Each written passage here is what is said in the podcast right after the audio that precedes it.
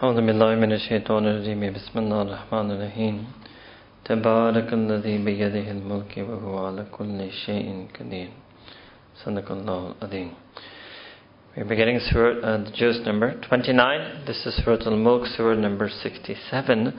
Surah Al-Mulk can be translated as the kingdom of Allah subhanahu wa ta'ala, the dominion of Allah subhanahu wa ta'ala, the sovereign domain of Allah subhanahu wa ta'ala, and here the first ayah of this surah is explaining the name of the surah, Tabarakalladhi, that full of barakah is that being, blessed is that one, yani Allah subhanahu wa ta'ala, biyadihil mulk, in whose control, who holds all sovereignty, who holds all dominion, who holds all sovereign control over the entire creation and universe. Yad here, as we've explained earlier in the Dor Tafsir, is amongst the Mutashabihat. Literally, the word Yad means hand, but the position of the Mutakaddimin, the earlier scholars of Quran, was that Allah Ta'ala alone knows what this means, Yad, just like Allah Ta'ala alone knows what Alif Lam means, but because we know what the word Al-Mulk means, dominion and control, and we know that sovereignty and control and dominion and power lie with Allah subhanahu wa ta'ala alone, so one can even simply translate it like this that blessed is that being, yani Allah subhanahu wa ta'ala, who holds, who possesses, who controls all the mulk, all the dominion and sovereignty, huwa ala kulli shayin kadir, and Allah subhanahu wa ta'ala is powerful over each and every single thing. الذي خلق الموت والحياة ليبلوكم أيكم أحسن أملا Allah subhanahu wa ta'ala is second that that Allah subhanahu who controls each and everything, the first and foremost thing for our human hidayah that Allah subhanahu controls is life and death and life. So death and life are entire in the power of Allah subhanahu wa ta'ala. He is the sovereign who gives death. He is the sovereign and king who grants life. These things are creation. Now, this does not mean this is non physical creation. Death and life may not necessarily have a physical substance, but it means Allah subhanahu has created substances but also processes. The process of death is when the ruh exits the soul, the self, and the process of life is when the ruh comes into the self. So, in terms of this other field of bioethics, when doctors talk about a person being heart dead and brain dead, in our deen, a human being is ruh dead. So, once the ruh has left, and that means the body cannot function on its own, if there is an artificial respirator or heart lung machine that the doctor tells you that this person is now dead, the Muslim muttaqi doctor says the ruh has left this body, we through this machine are still enabling that person to breathe. You can pull the plug on that machine because you're pulling the plug on a dead body. However, if pulling the plug means that your act of pulling the plug is the sabab for the death of that person, then you would not be able to pull the plug. So Allah subhanahu wa ta'ala has created death and life. Death is the exiting of the ruh, and life is the arrival of the ruh. But now this process, really what Allah subhanahu wa ta'ala is referring to is the lifespan, the time that exists between these two things, which means is our life, liyabluwakum so that Allah Ta'ala may test each and every one of you. And Allah Ta'ala is addressing here initially all of humanity to see who is ahsanu amala, who carries out the best deeds. One thing you can note over here is Allah subhanahu wa ta'ala has not said the most deeds, but Allah subhanahu wa ta'ala is mentioning the best deeds. That is why on the day of judgment on the Mizan, our deeds are not counted but they are weighed and the notion of weighing them is that their weight will be dependent on their quality. If it was simply quantity, then the deeds would be counted as opposed to weight. Also, here Allah subhanahu is making clear that He has not created us out of vain. He has created us because all of life is a test. All of life is an ibtila, and all of life will be tested and then how will we respond to the tests in life so one sense is what is the best way to respond to a test here is also what Allah subhanahu wa ta'ala has created us for huwa al-azizul Aziz al-Ghafur. Allah Ta'ala is almighty and all forgiving. He is al-Aziz.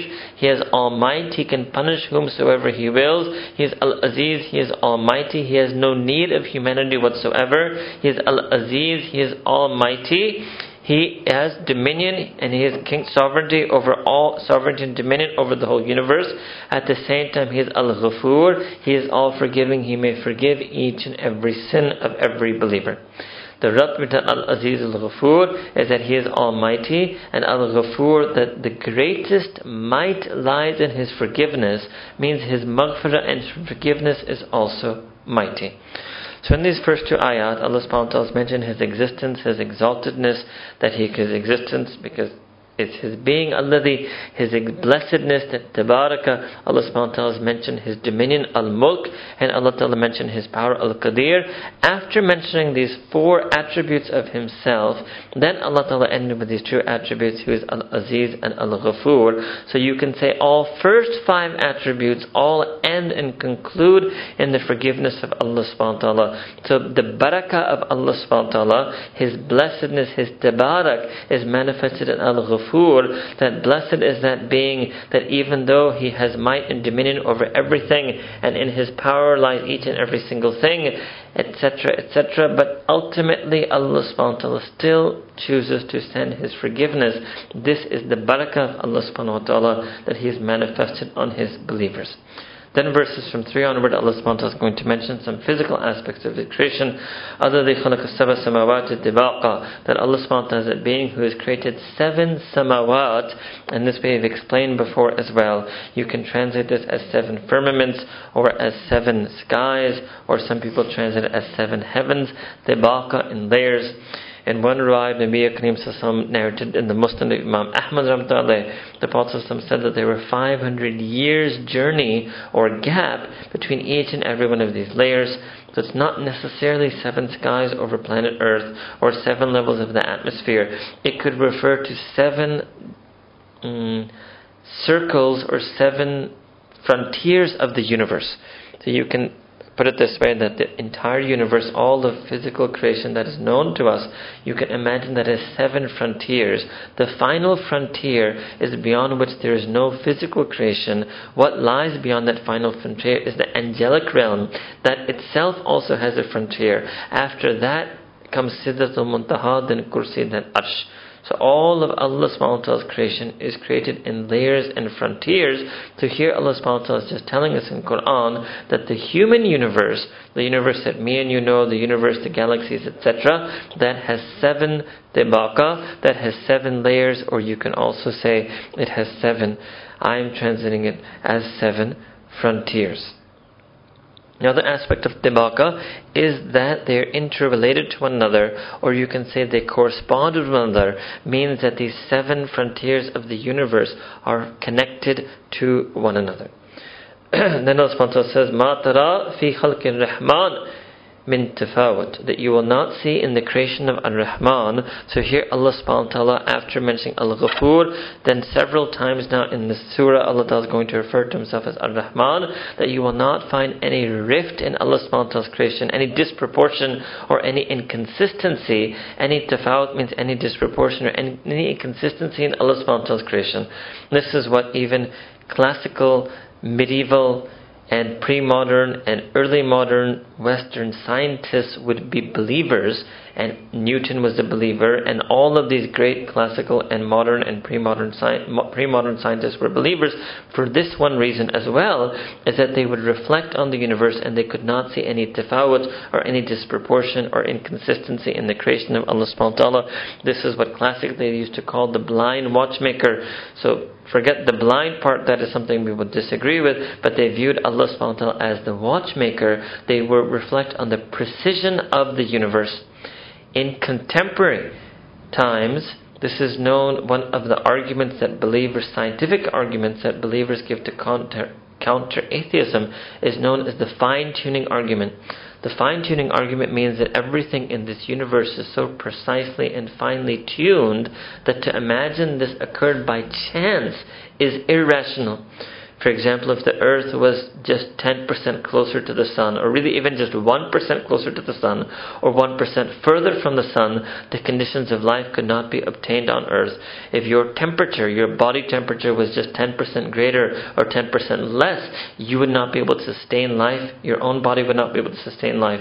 There's so, if the nature of the atmosphere was plus or minus 10%, then the nature of the harmful rays or the beneficial rays of the sun that come into earth would not be able to be maintained.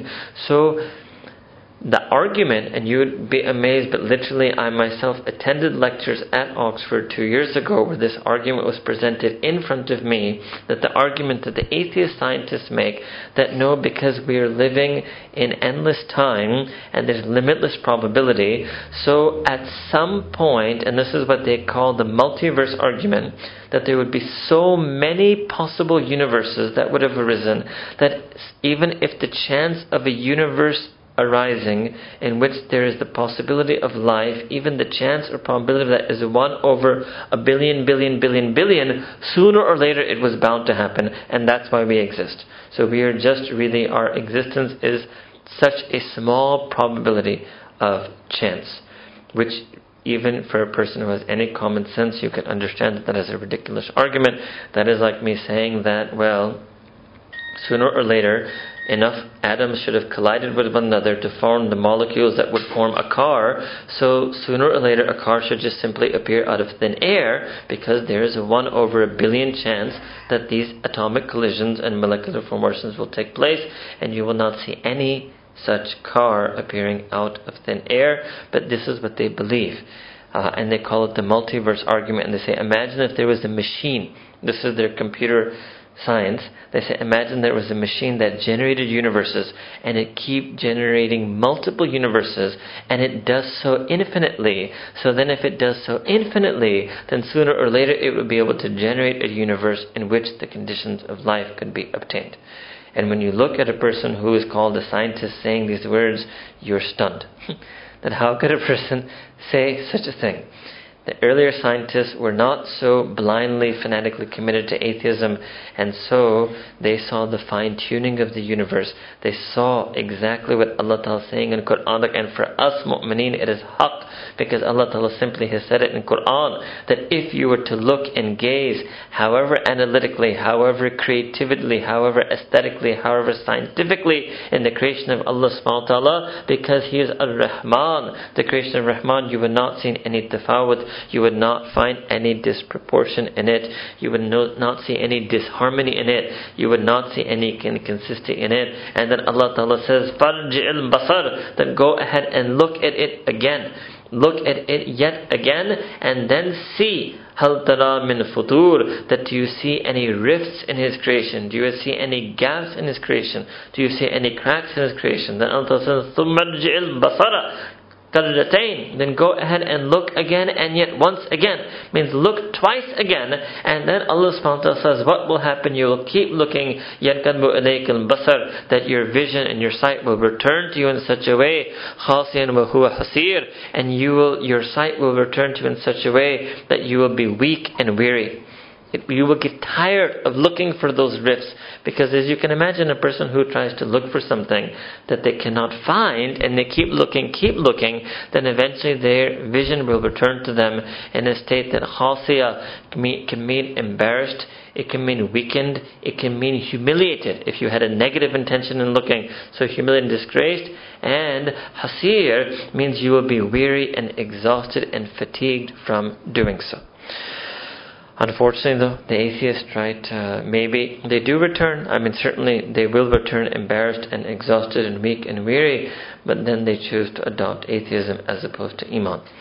Then, in verse number 5, Allah subhanahu wa ta'ala mentions one feature in the universe which is physically in the sky that a person would see if they were gazing. وَلَقَدْ زَيَّنَّا السَّمَاءَ dunya that indeed we have adorned and decorated and made beautiful the sky of this world Right? So this is why also you can see that samawat is said mutlakan, hence I say frontiers of the universe, but here specifically being said sama of the dunya. So Sama of the Dunya, that means your sky that you look up to, that we look up to in planet Earth. What Allah Ta'ala has put there, bimasabih, which you can say literally means lamps and lanterns. This is a kanai metaphor for the stars. Sometimes some critics of Quran ask this question. They say, well, the stars are not in the sky. And they've tried to raise an objection on this ayah of Quran. So actually Allah subhanahu wa ta'ala is not saying, He didn't say we placed them in the sky. Allah subhanahu wa ta'ala said we adorned the sky. Right? So by placing the stars millions of light years away, but in that pattern which in astronomy we call constellations, by placing them millions of light years away such that they twinkle, because if they were in the sky they would not twinkle, and part of the zenith is the twinkling of the sky, that is the way Allah Ta'ala has beautified the sky. So there is no claim here, and there is no sense in the Arabic language that they have been placed in the sky. So anybody who raises such an objection, uh, the objection itself is false.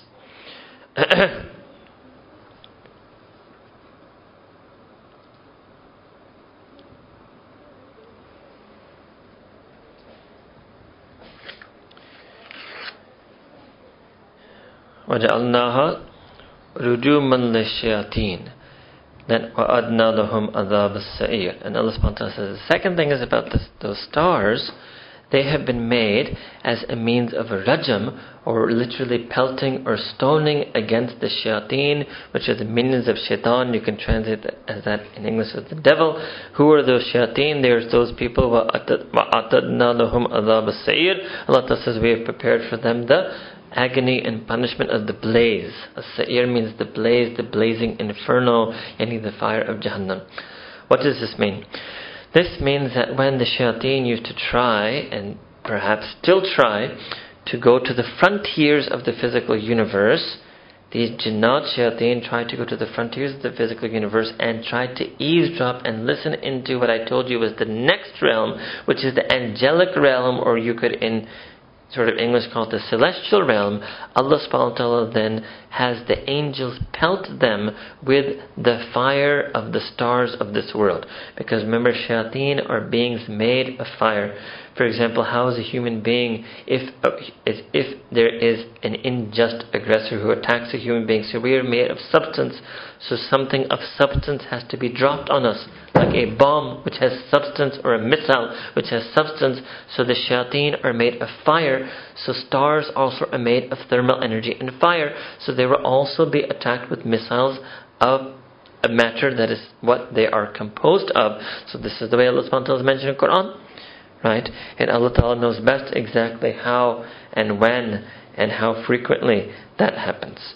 So here then is the end of this part of this surah where Allah subhanahu wa ta'ala has mentioned this creation. Then Allah subhanahu wa ta'ala from six verse 6 onwards is going to talk about the punishment and reward meted out for human disbelievers and human believers. وَلِلَّذِينَ كَفَرُوا وَالَّذِينَ كَفَرُوا بِرَبِّهِمْ عَذَابُ جَهَنَّمْ For those who disbelieve and deny in their Rabb, in Allah subhanahu wa ta'ala, that Allah who was their Rabb, who nourished them, sustained them, provided for them, raised them, anybody who denies and rejects His existence and His blessings will get the punishment of Jahannam, the punishment of hell, وَبِئْسَ الْمَصِيرِ And indeed, it is an evil place to return to. It is a miserable destination to end up in. إِذَا أُلْقُوا فِيهَا that when they are cast into that fire of Jahannam, what will they hear? They will hear its shahiqa wa food. They will hear its roar. They will hear its roar. You can also say they hear its gasp. You, they hear its roaring gasp as it flares and rages and into blazes. So it means that there will be a tremendous sound. You can imagine like the sound of a waterfall when you have tremendous amount of water that is cascading down in a rush and it seems as an endless supply and these great waterfalls of the world have been flowing for centuries just like that you will have a waterfalls of fire means not water but firefalls flowing and flowing fire of Jahannam that is leaping up and bursting so they will hear its roar and its gasp as the fire of that Jahannam flares and rages. And then Allah says in Quran that it will seem to them taqadu, it will seem as if Tamayyuzu min al that it is going to burst and explode out of its fury. That's how it will seem to them كُلَّمَا أُلْقِيَ فِيهَا فَوْجٌ That each and every group that is cast and thrown into that fire of Jahannam, sa'alahum khazanatuha, the treasures means literally the keepers and wards and keepers and wards over that fire of Jahannam will ask each and every such group, alam ya'tukum nadhir, that did not a warner come to you? And they will reply, Qalu, they will say, Bala, yes, we each and every member of each and every group thrown into Jahannam will say, Yes, we affirm. Kaja'ana nadir, that indeed a warner came to us. This is what we Allah Ta'ala mentioned earlier elsewhere in Quran, earlier and elsewhere in Quran, that Allah Ta'ala does not punish any community until He sends a messenger to them. To every single human being has either received a messenger or a prophet or has received and been exposed to the messages and mission and teachings of that messenger and prophet in some way or form. فَكَذَّبْنَا And each and every one who enters into Jahannam will attest to their own self. This is also the manifestation of the justice of Allah subhanahu wa ta'ala. This is making it clear. Allah subhanahu wa ta'ala is making it clear that there is no injustice even the people who are going into Jahannam will completely admit their guilt. They will plead guilty to their crime. They will say that we scoffed, we falsified, we declared them to be liars, those warners who came to us. وَقُلْنَا مَا نَزَّلَ اللَّهُ مِنْ شَيْءٍ And then what was the other thing we said? We said that no, Allah Ta'ala has never ever revealed anything. Allah Ta'ala never sent anything down. We denied those prophets and orders who came to us so that it will be end. We used to say to them, to the believers, in antum illa fi dhalalin kabir, that indeed you believers are in nothing else than uh, a great deviation. You are very much mistaken, sorely astray. وَقَالُوا And they will also, these disbelievers who are entering in the fire of Jahannam, they will also say, لَا كُنَّا نَسْمَعُ أَوْ نَعْقِلُ That if only we had listened and if only we had reflected, if only we had listened, you could even say, if only we had been rational. So these self-styled rational atheists were lamented if only they had the real rationality, the real sense which was to have iman and accept in Allah subhanahu wa ta'ala, if only we had heard. What does that mean? That we should have listened with an open heart and mind first to revelation, then our sense would have told us that it was correct. But instead we put our akal first and we put our sama second. We adopted and chose our own ideology first, and then we listen to revelation and prophecy, and that will not bring a person to Iman. So they will say, if only we had listened and heard first, and then used our sense, ma kunna fi ashab sa'ir, then we would not be the companions and inmates of the blaze. And here Allah Ta'ala used the same word as-sa'ir that Allah Ta'ala had used in the end of verse 5, that where the shayateen will end up, the same word Allah Ta'ala used to describe Jahannam in verse 10, where the disbelievers will end up. فَاعْتَرَفُوا بِذَنْبِهِمْ And what does this mean? That they will admit and confess and attest and acknowledge all of their sins. فَصُحْكًا لِأَصْحَابِ السَّعِيرِ And then again Allah subhanahu wa ta'ala says فَصُحْكًا which means that uh, they will be taken away. They will be distanced away from the mercy of Allah subhanahu wa ta'ala. And this is what Allah ta'ala says, this is what should happen to again the Ashabul Sa'ir, the companions and the intimates, the inmates of the inferno and blaze of Jahannam of hell. So you can say, you can translate this as, so away with them, let them be taken away, may they be distanced, so they will be cast in and then deep in, so that they're cast away from all memory, they're cast away from the gaze of Allah subhanahu wa ta'ala, they're cast away for all of eternity, such a level of bod. May Allah ta'ala save each and every one of us from entering into the fire of Jahannam. Then this is what Allah subhanahu wa ta'ala mentions in verse 12 If you want to know how to save yourself from this fire of Jahannam, إِنَّ الَّذِينَ يَخْشَوْنَ رَبَّهُمْ بِالْغَيْبِ Indeed, those who fear their Rabb who is unseen, who fear their Lord unseen without being able to see Him. لَهُمْ مَغْفِرَةٌ وَأَجْرٌ كَبِيرٌ That they will have a maghfirah, they will be forgiven by Allah subhanahu wa ta'ala. So what does that mean? Who is going to get maghfirah, a sinner. So what does it mean? At least if a person can be a fearful sinner as opposed to being a fearless sinner, then just that fear of Allah subhanahu wa ta'ala, if they remain qa'im, da'im, remain established and perpetual on that fear, that fear will be able to save them from the fire of Jahannam and they will have an ajrun kabir. So this is Allah's response to them that they people said, the disbelievers said, you are on the Zaladin kabir, you are in a tremendous Mm, you are tremendously astray and tremendously misguided. So Allah says, no, actually, what the believers will have, but who? The fearful believers, the believers who feel Allah subhanahu wa ta'ala, they will have an ajr kabir, they will have a tremendous reward with Allah subhanahu wa ta'ala. Then Allah ta'ala addresses the disbelievers and says, وَأَصِرُّوا قَوْلَكُمْ أَوِجْهَرُوا بِهِ that you can keep quiet, you can conceal and be secret in what you say, or you may openly say it and express it publicly. Either way, innahu alimun bidat sudur. Allah subhanahu wa ta'ala is that being who is all knowing about what lies in the breast.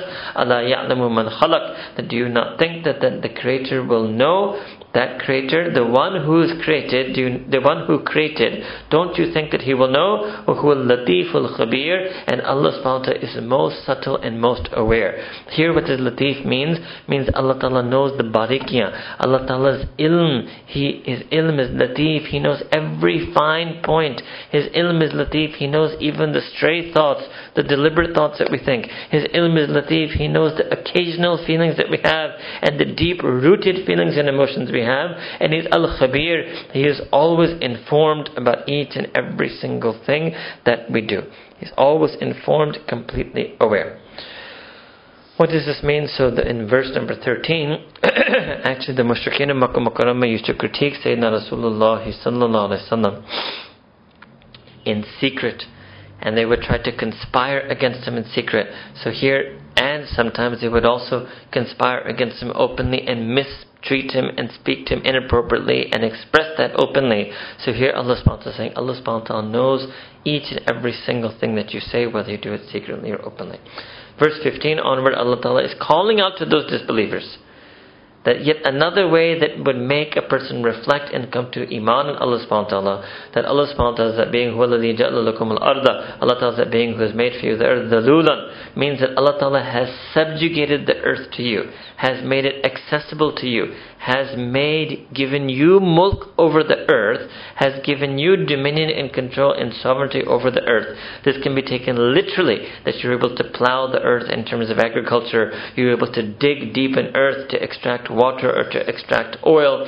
This can also mean that you, the earth has been made travelable to you, which Allah subhanahu is saying, uh, Famshu fi manakibiha. Literally, mankab and manakib means shoulders. What it means is that you can travel its roads, those um, overpasses, uh, and you can travel on top and walk and travel across the roads of this earth. وَكُلُوا مِن رِزْقِهِ and وَكُلُوا مِن رِزْقِهِ and then you may eat from the sustenance of Allah subhanahu wa ta'ala. This is another way Allah has subjugated the earth, that the produce of the earth, whether it's crops or vegetables or fruit, or those animals themselves that graze and eat the items of the earth, we eat from all of those things. وَإِلَيْهِ النُّشُورِ and we should remember that we will also be gathered to Allah subhanahu wa ta'ala.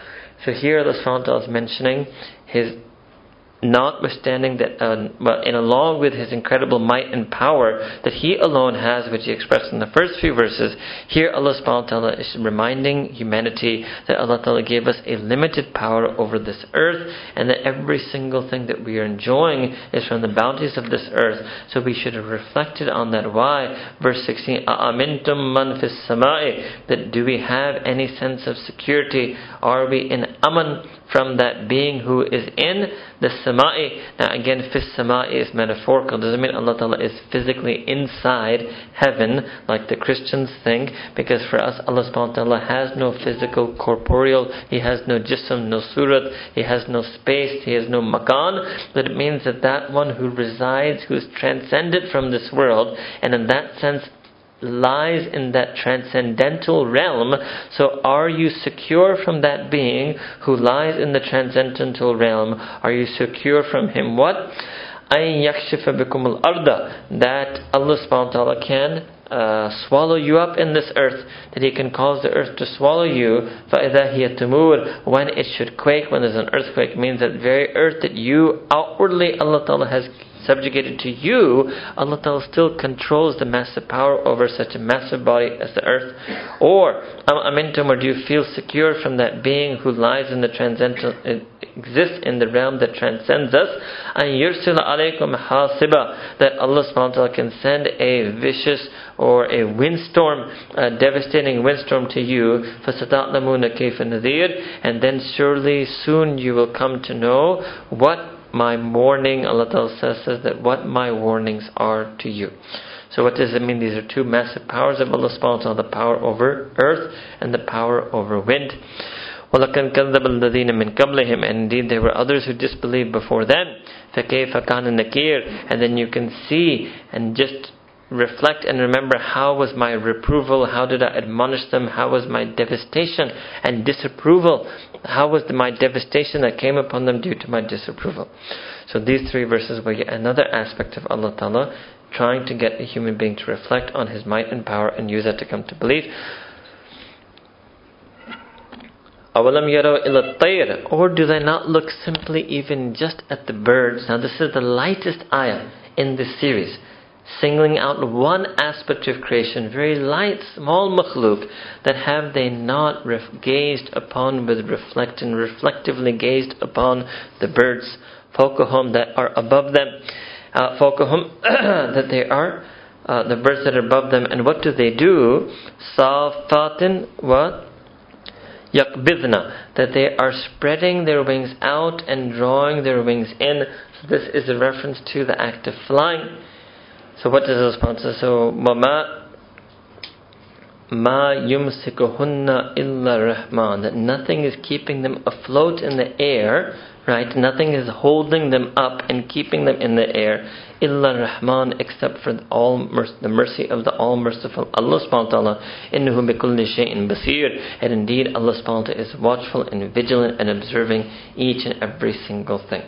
So, what does this mean? So, the birds, whether their wings are spread out, or even if they're flapping them, or even when they've folded them, they still remain afloat in the air. This is just the mercy of Allah subhanahu wa ta'ala, means this is part of also Allah ta'ala's mulk. This is part of His will and dominion and His kingship and lordship over the world. And if you think about it also, whenever you look at birds when they fly, you know, modern science will tell you that birds have very small brains but you're amazed at the formation in which they fly, at the speed at which they fly, at the flight path. They're much, much greater than every single fighter pilot and every single computer navigation system that has been designed, and they have maybe a brain size of a pea. So, how is that possible? How is it that even can science answer this question?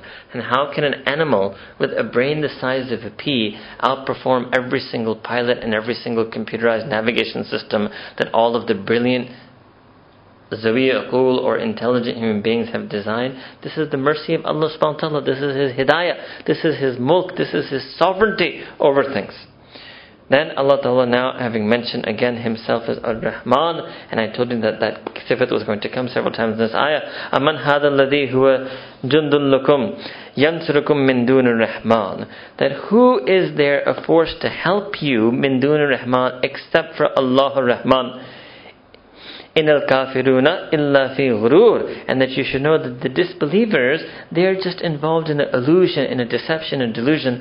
amman hadha alladhi yarzuqukum in amsaka rizqa and that if Allah Ta'ala was to withdraw the rizq is there who is there to provide for you if Allah subhanahu wa ta'ala amsak amsaka rizqahu if he stops providing his sustenance for you?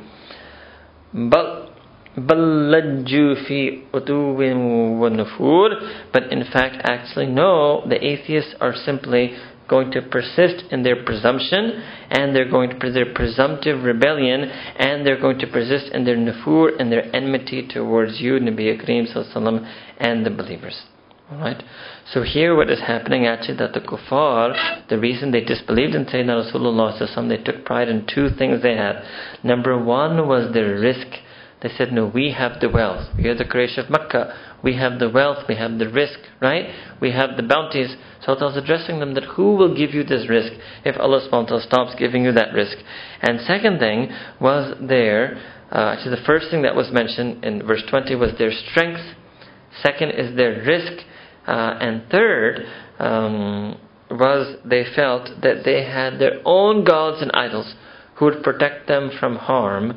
So here Allah subhanahu wa ta'ala is addressing them and saying, No, none of these things will protect you, none of these things will aid you. It is Allah and Allah subhanahu wa ta'ala alone whom we have to have iman in.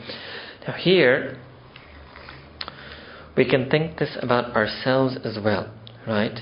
That we also turn not neglecting our iman, not in a state of kufr. We have iman, but we turn to beings other than Ar Rahman. We turn to people, we turn to the dunya, we turn to fashion, culture, society, we turn to fame and popularity and acceptability in society. So if we turn anywhere other than Ar Rahman, we will also be in the same ghurur or the same delusion and deception and illusion that Allah Ta'ala describes the disbelievers as being in. أفمن يمشي مكبا على وجهه أهدى أم من يمشي سويا على صراط مستقيم That is the person, now there are several ways to translate this. Number one, mukibban ala wajhihi. First way you can literally the person who is upside down, who has been turned upside down on his face and is trying to walk in such a way. Some have taken it slightly figuratively that those who are always falling on their face, such as they're walking in such a way that their walking is really dragging themselves on their face because they're always falling down in misguidance. You can also translate this one ala wajhihi, although this is not the main translation, but a wajh can also mean their own direction, their own wijha. So it means that that person who is trying to walk according to their own design and their own plan can such a person be ahda, more guided, or is that person who is watching, walking sawiya, who is walking straight and steadfast and upright, Allah sirat mustaqim, that person who is walking on the sirat al mustaqim. So obviously, uh, the person who is walking on sirat al mustaqim properly and steadfast is going to have more hidayah. Here then this means this is an analogy between the disbeliever and the believer. Then Allah subhanahu wa ta'ala says, Kul huwa ansha'akum. That say indeed that Allah subhanahu wa ta'ala is that being ansha'akum who created you, who created and designed you, and what?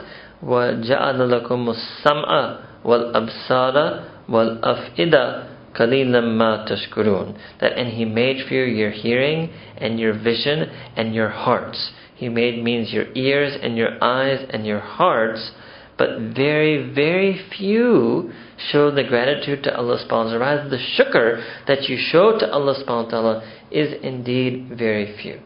So little is the gratitude that you give, little is the thanks that you express. First thing here is sama, basar, and afida. So sama is hearing. What does it mean? And so let's start here first of all. Af in the heart. Heart is the center of a person's ruh. Fu'ad is actually the core of the qalb. Qalb is the heart of the ruh. Fu'ad, af'ida is the plural of fu'ad. Fu'ad is the core of the qalb. Fu'ad is that part of the qalb that has a person's ilm of the qalb, the hidayah of the qalb, the nur of the qalb, the shu'ur of the qalb, the perception and awareness and feelings and sentiments of the qalb. How does a person get that so the team Allah ta'ala put is the knowledge of the heart first comes to the ears and then second comes through the eyes. And the reason that hearing is put before seeing is because we're not able to see Allah Ta'ala in this world, but we hear His kalam.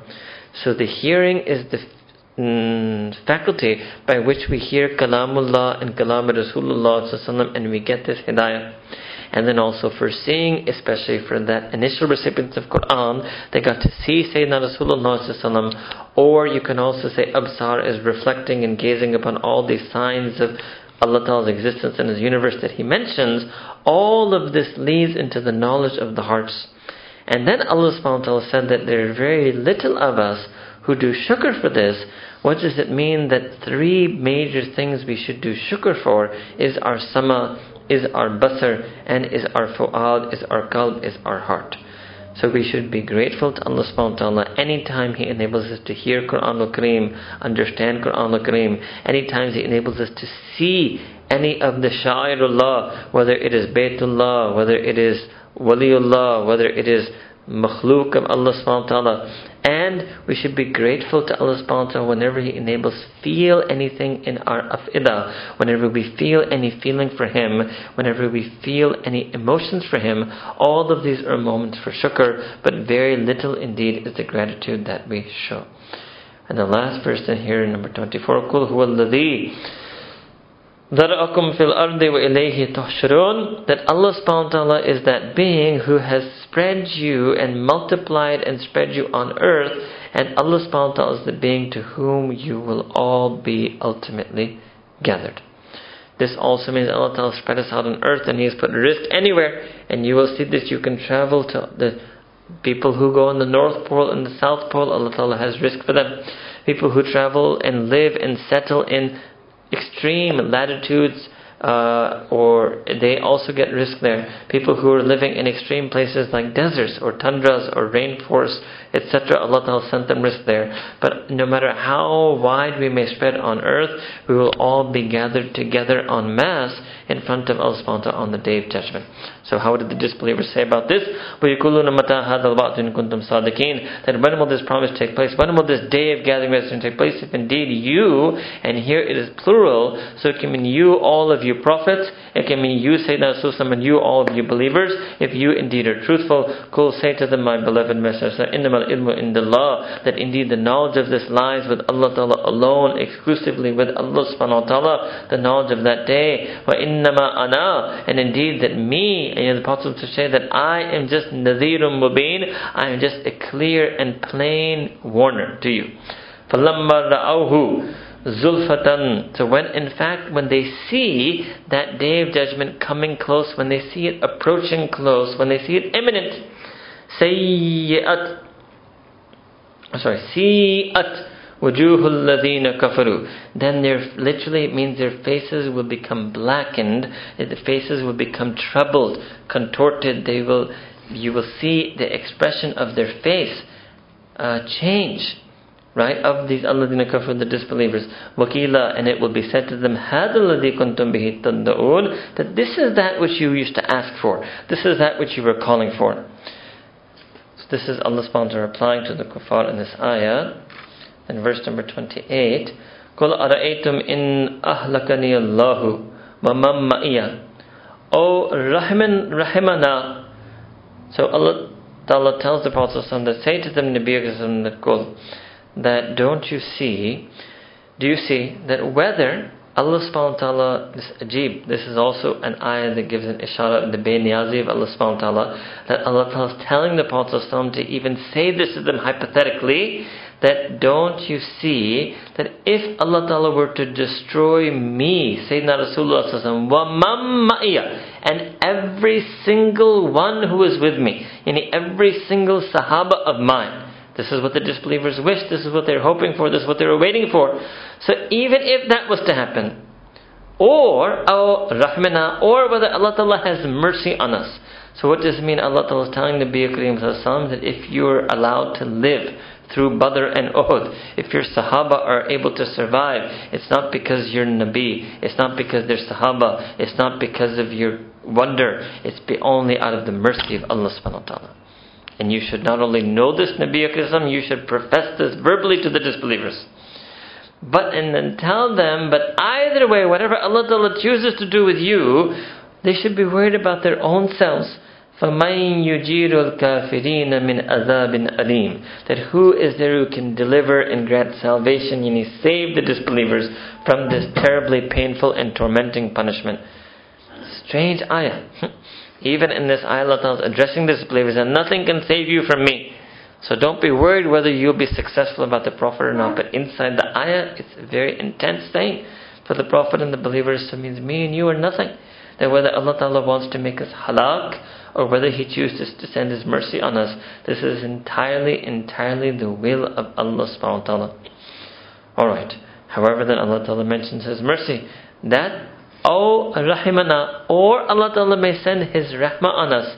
So Kul also them to say to them, Nabi Sallam, who are Rahman. But that Allah Ta'ala, He is Ar Rahman, ishara that He is going to have mercy on us and save us from you.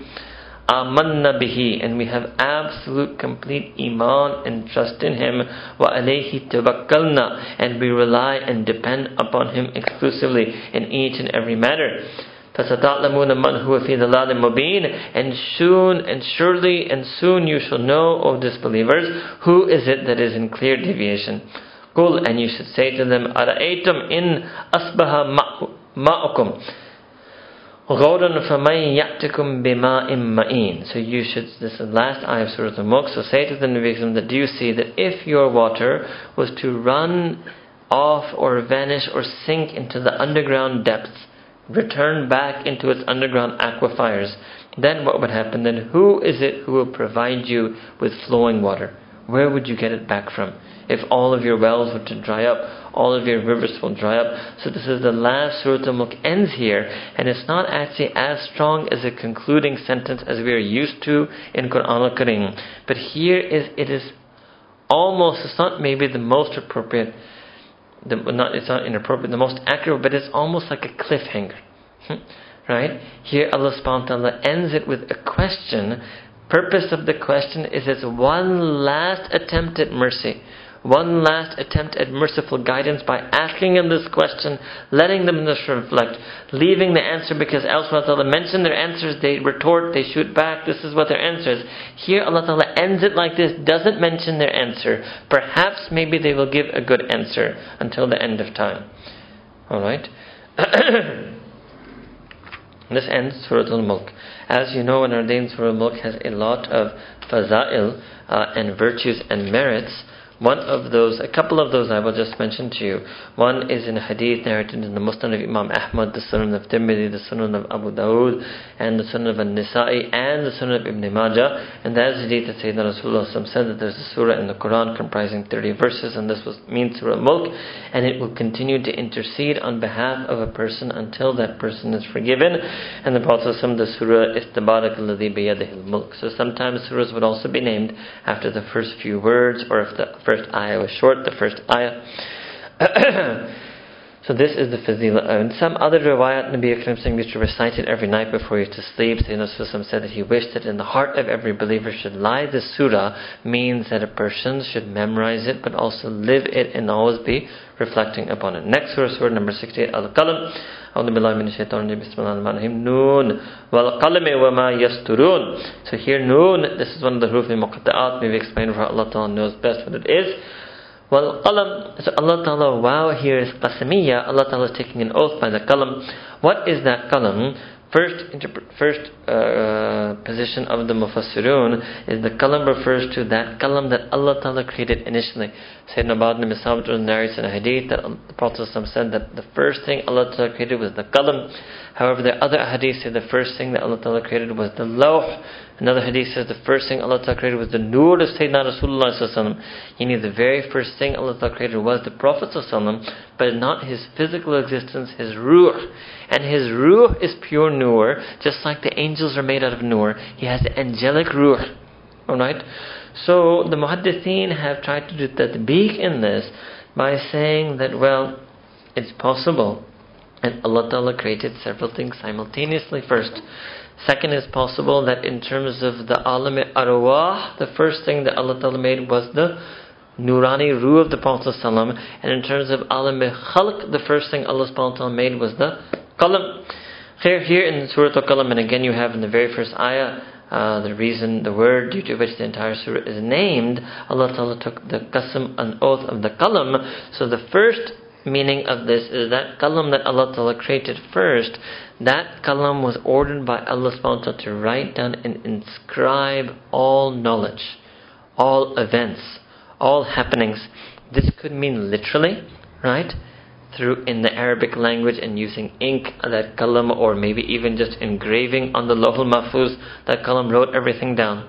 It can also, kalam can also be meant to be a kinaya for the decree of Allah subhanahu wa ta'ala that the first thing Allah Ta'ala did was decree everything that was going to befall His creation.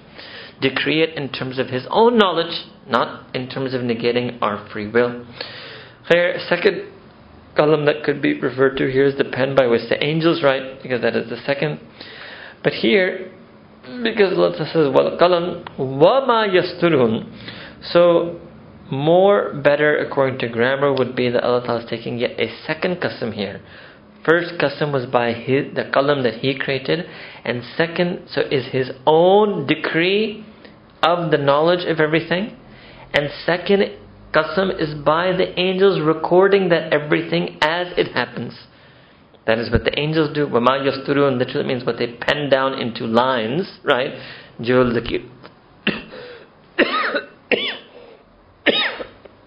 by what the angels write down in the lines. After saying these two qasams, what is Allah Ta'ala is directly telling the Prophet Ma anta bi rabbika bi majnun that from the ni'mah of your Rabb this is also ajib didn't just say you're not majnun it's the fact that this was the kuffar right they were telling the Prophet that you were insane so your response is not just saying that you were not insane, you were not certainly insane. No, it is only and only ba sababiya ba sababi ni'mati rabbika, only and due to the grace of your Rabb that you are not insane.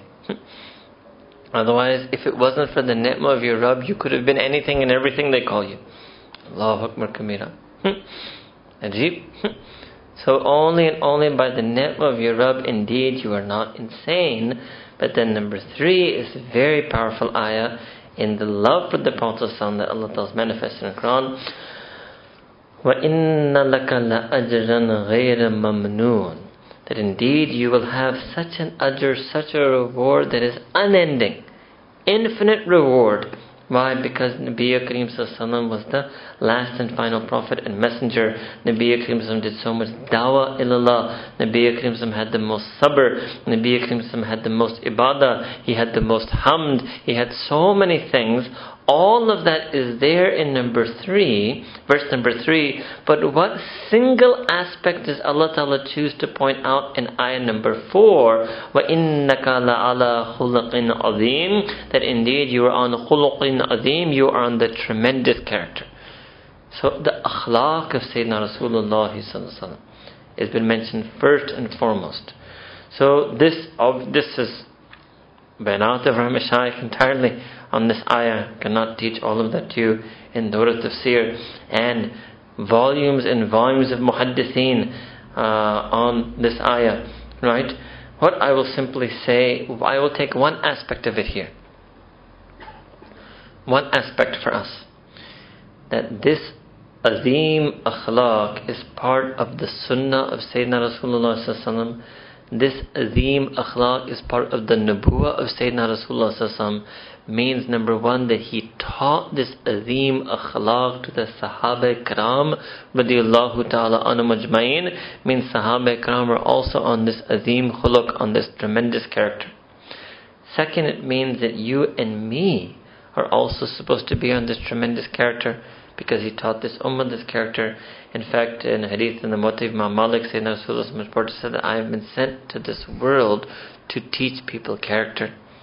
As a murabbi, to train and people to perfect their noble character. And in hadith in Tirmidhi, Sayyidina Abu Darda Sayyidina Rasulullah said that the heaviest thing, heaviest, remember wasn't, remember ahsan amal. So now the tafsir of that the heaviest thing on the scale of deeds of a mu'min, of a believer, will be good character. Allahu Akbar. So this is why we should not abandon this discussion of character to the quote unquote secular liberal who love talking about character. We have to reclaim the discourse of akhlaq in light of Quran and Sunnah. Then another hadith, uh, a particular hadith I wanted to mention.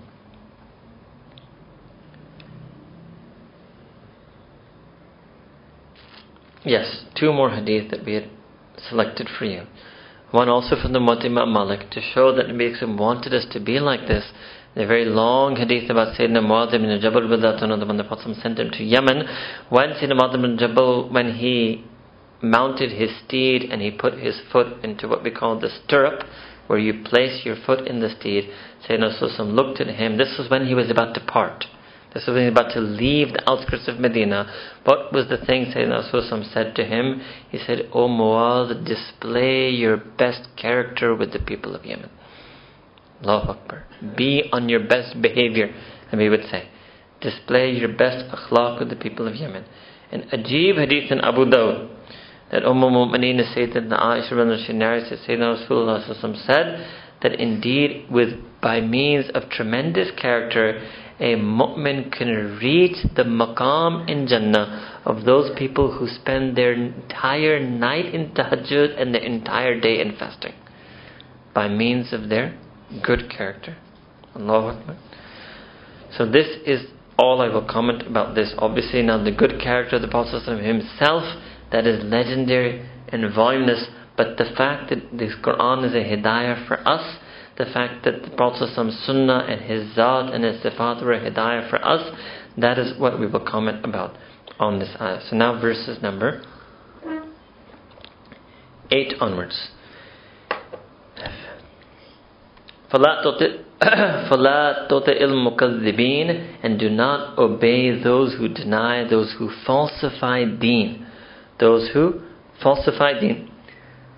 وَدُّوا لَوْ تُدْهِنُوا فَيُدْهِنُونَ What is it that they wish? The first thing that they wish, right? The first thing that they wish is that you would compromise on your deen. You will become flexible on your deen.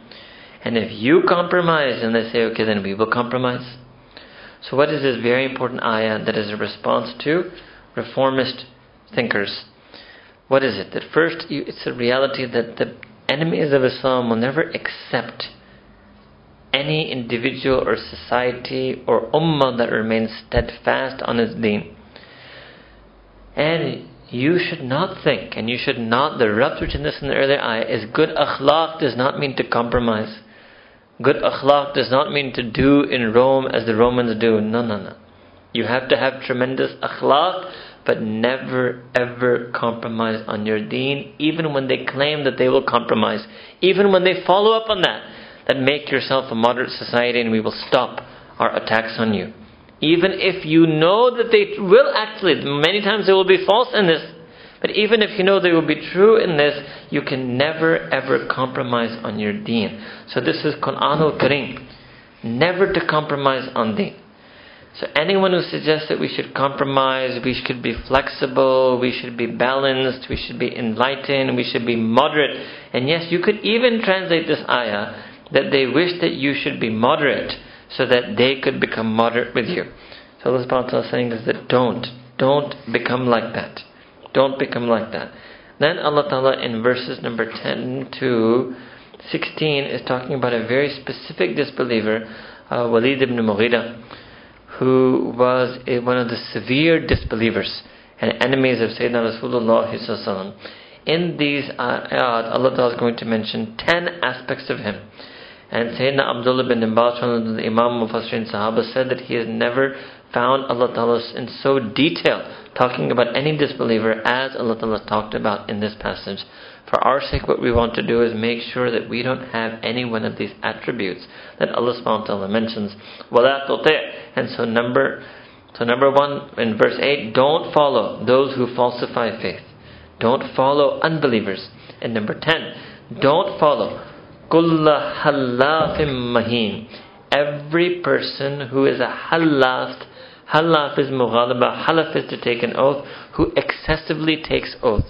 To bar bar qasam who keeps on taking oaths.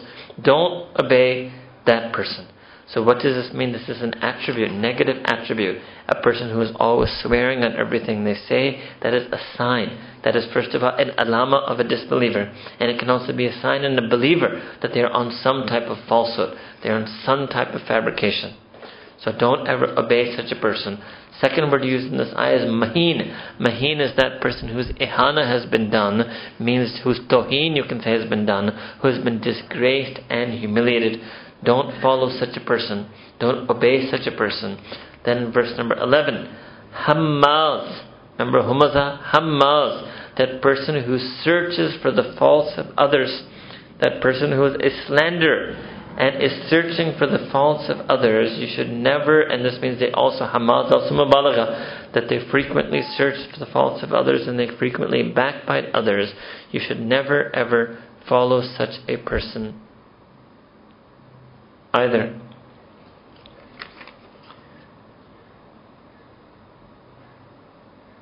Masha'im bin Namim, and this is the person who does Namima, is a slanderer who is carrying tales and transmitting trails from one person to another, especially slanderous lies, wicked tales.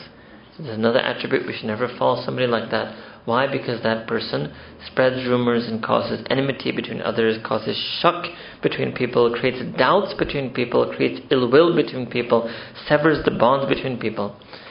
And the next attribute mentioned in the fifth attribute, verse number 12, Manna'in lil khayri. Mana. Mana is extremely stopping people from khair. Vehemently, extremely obstructs the good and prevents khair. Means strongly plots against it. Forcefully prevents people from doing it. Right?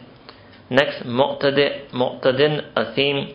Mu'tadin is number six. Mu'tadin is the person who transgresses, who does wicked transgression means they transgress the limits of permissibility in a way that is wicked, means in the such that they end up oppressing others.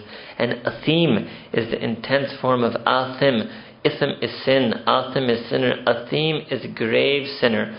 Somebody who is deep and die-hard sinner. Ninth verse number 13. Otillin, بعد ذلك الزنير and then this person who is harsh uh, you can say cruel, harsh and cruel, بعد ذلك, and even bes- notwithstanding that or besides that they're also zanim, they're also ignoble and they're a person whose lineage is also uncertain. Means that they are people who don't have hifazat al nasab, they have not preserved their lineage, their genealogy. It means also they may be walad zina, they may be of notorious descent, they may be a child born of disrepute. And the tenth sign and 14 ankana malin wa even and they do all the sorry the nine signs and then the tenth thing uh, nine negative attributes all of this how did they have these nine negative attributes specifically Walid but even any other kafir who falls under this description all of this happened because they were the malin because they had wealth and they had sons so they had physical oh, they had worldly property and possessions, and they also had worldly relations. So that ended, that brought them into every one of these negative character traits. So we should make sure that we don't have any one of these things inside of us. What happens to them? This, this particular person also will lead. إِذَا تُتْنَا عَلَيْهِ آيَاتُنَا When the verses of our revelation, revelation are recited to him. Allah what did he say? Asatirul awwaleen, that these are just fables and myths of the ancients. These are just stories of the old folks. So what did Allah subhanahu say? Sanansimuhu alal khurtum. Khurtum, actually in English you would translate snout. Snout. Actually, Walid had a big nose. So Allah Ta'ala is using like Allah Ta'ala is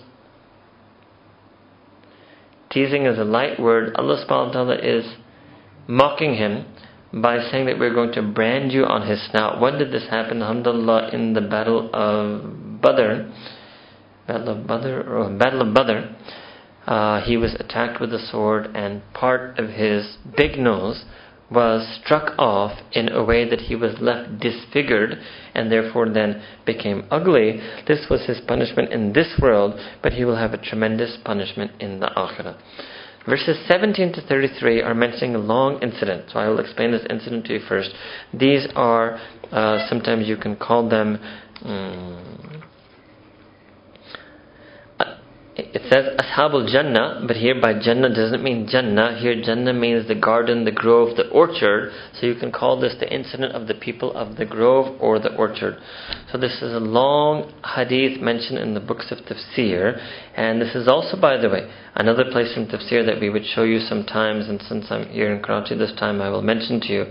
There is no single sahih hadith about who the people of the orchard or grove are means you cannot understand Quran al Kareem without ghair sahih Means you can't understand deen without ghair sahih So, and I've mentioned this several times, and I haven't even mentioned, I wanted to actually make a record of this. Inshallah, one day if we can compile a record of every single ayah of Quran, that number one cannot be understood without hadith. Therefore, you cannot get hidayah from it unless you understand what who is being talked about and what is being referred to. And number two, the hidayah is there, but it is in ghair hadith. We can establish that the, you can only get hidayah from Quran if you accept ghair hadith in the way the muhaddithin accepted ghair hadith, because that's a separate thing to show you, that all muhaddithin accepted the use of ghair hadith, yes, according to certain ulum and usul, and every single mufassir, every single Arabic Urdu tafsir that we have ever come across has use of ghair hadith. So contemporary people who like to say that we only believe in Sahih the same people and women at night read these same tafsirs in Urdu and they come and teach their students on the basis of these Urdu tafsirs and confess and even honestly generally say that to their students that we read the Ma'rif Quran of Mufti Muhammad Shafi'i ta'ala, which is based on the classical Arab, Arabic tafsir such as Qurtubi and Ibn Kathir. Every single one of them, and in all likelihood, although I don't listen to those women's audios, but in all likelihood they probably also end up using those hadith to explain those verses of Quran because there's no way, there's certain verses of Quran, there's no way you can explain them without using those hadith. And yes, those hadith according to ulum and usul of muhaddithin are sahih, but yes, according to muhaddithin and mufassirin and fuqaha, the use of those ghair sahih hadith in tafsir is absolutely permissible. But it goes against the propaganda that they put forth that we only believe and accept sahih hadith. Their own Dars Quran itself is a testament against that. So this is one example of that, right? Uh, people. So who are these people? So these were three brothers it starts off there's a place in Yemen called Sana'a. There's a place certain distance from Sana'a where there was a large group of people who had cultivated massive, uh, you know, let's say gardens and orchards and fruit and etc. And one of those very, and they were very generous and charitable people as well. One of those people passed away, and then his orchard, his gardens passed away to his three sons. His three sons, when again season came and the harvest of the fruit was ripe for plucking, they conferred with one another. And they made a decision that, look, if we continue being as generous to the poor as our father was, they used their akal. They said, then actually all of our fruits will run out, and sooner or later there will be nothing left for us. Meanwhile, the poor people were so used to their father always giving them, so they used to appear in masses at the time of the season of harvesting and plucking the fruit. So, what did they decide to do? They decided that what we will do is we're going to pluck the fruit extremely early in the morning before the poor people normally show up, and we will take all the fruit off every tree in our fruit grove and orchard, and then we will go back with that before even they show up, before they're even able to arrive. So, this was the plan they made, and they were believers. They were believers. But they didn't say, inshallah, they didn't say, if Allah Ta'ala so wills at that time. Alright. Then what happened was that overnight, before they could wake up early in the morning and carry out their plan, overnight Allah subhanahu wa ta'ala sent a devastation on their harvest. Devastation on their fruit grove. Such that it became such like nothing else. It became like a harvested crop. Means they came and every single tree and stem had the fruit gone from it as if somebody had plucked every single last pluck. And you go to a field that's already been harvested. That's the way that you can say it's empty, as if it is already harvested. So, when they saw that, then first thing that's going to happen is they're going to think that, oh, we lost it. This must not be our place. Maybe we took a wrong turn somewhere. And then they tried to find their own orchard and own fruit grove and garden, but they realized that no, it is indeed our own. Then from the three of them, there is one of them there's one of them. Qala awsatuhum. Now some have translated this literally as the middle in age. Others have translated awsat as being the one who was the most balanced of them, the truer of the three. So he will then say that no, no, this happened to us because we didn't say inshallah, we didn't glorify Allah subhanahu wa ta'ala. So then all three brothers will then make tawbah, right? They will make tawbah and then Sayyidina Abdullah bin Masud, he says, Call mentioned in tafsir that because the tawbah of the brothers were so sincere, then Allah subhanahu wa later gave them fruit orchards and vineyards of vine means grapes, not wine, vineyard means grape vines, right? Uh, that were so abundant that they were even more abundant than what they had before. So this is the background for verses number 17 to 33. Again, we are in Surah Al-Qalam. And indeed we have tested them, we have tested these disbelievers as we tested and tried those people of the orchard when إِذَا قَسَمُوا لَيَسْرِمُنَّهَا musbihin. When they swore that they would musbihin, when the morning came, that they would harvest it, they would pluck all of that fruit. Wala yastathnun. And but they did not say, right, literally did not say istithna. This is what it means to say inshallah. So the way you translate, but they did not say insha'Allah. فَطَافَ عَلَيْهِ طَائِفٌ مِّن رَبِّكَ So then a party from your Rabb came and encircled that orchard. وَهُمْ نَائِمُونَ When they were in such a state uh, while they were sleeping. And then what happened? فَأَصْبَحَتْ So then what happened in the morning? Their orchard was kasarim, as if it was already a harvested orchard. Stripped to the bare. Stripped bare. So what happened? Fatanadu musbihin. When they woke up in the morning, they called to each other. And what did they say? Anigdu ala harthikum in kuntum sarimin. That let's go early to our plantation if we're going to pluck it and leave it bare.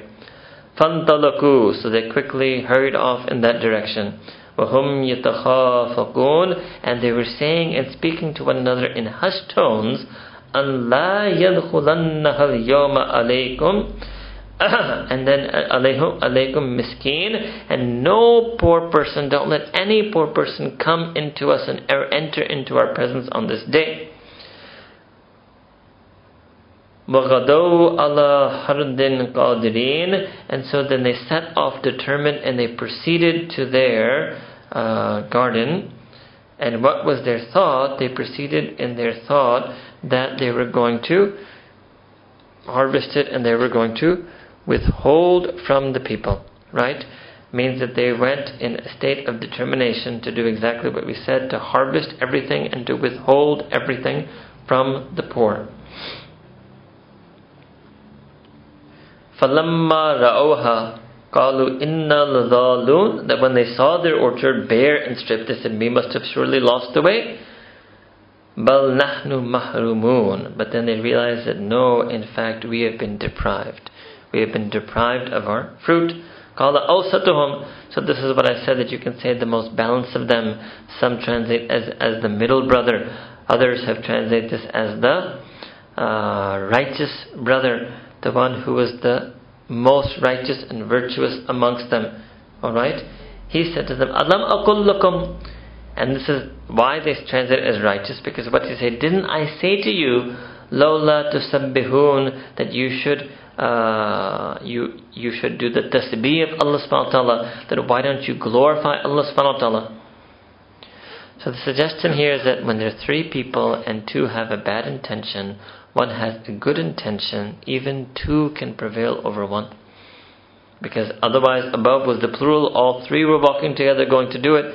So he had originally perhaps tried them to talk out of it. Perhaps, now again, we don't know these details, right? But perhaps what he meant by glorify Allah was maybe that would remind his brothers that we should remain charitable. Maybe he was just reminding them not of that, that okay, I agree with you, we should not give charity anymore, but let's say inshallah first. Allahu Alam. But he was at least better than the other two. But still the other two came with ghalib on him. So this shows the effects of suhbah.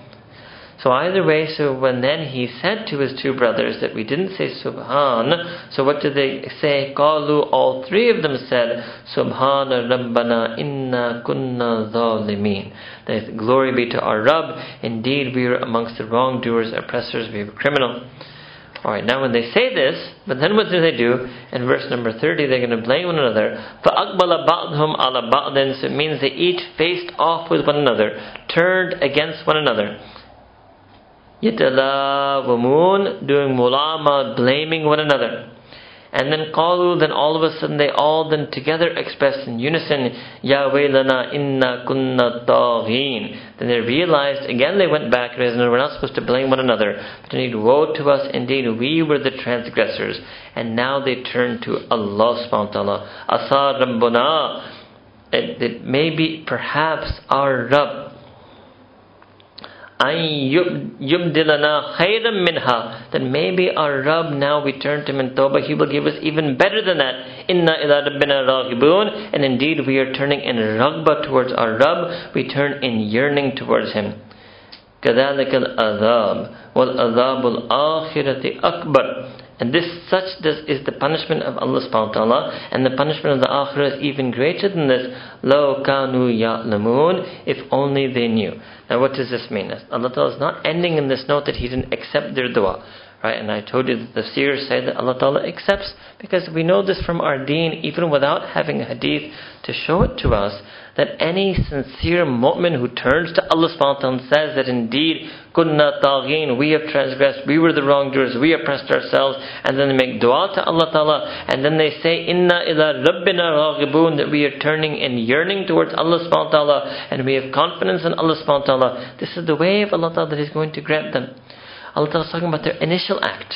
What is Allah Ta'ala addressing these believers? That they fail to say Subhanallah once, they fail to say Insha'Allah once and glorify Allah Ta'ala by saying Insha'Allah.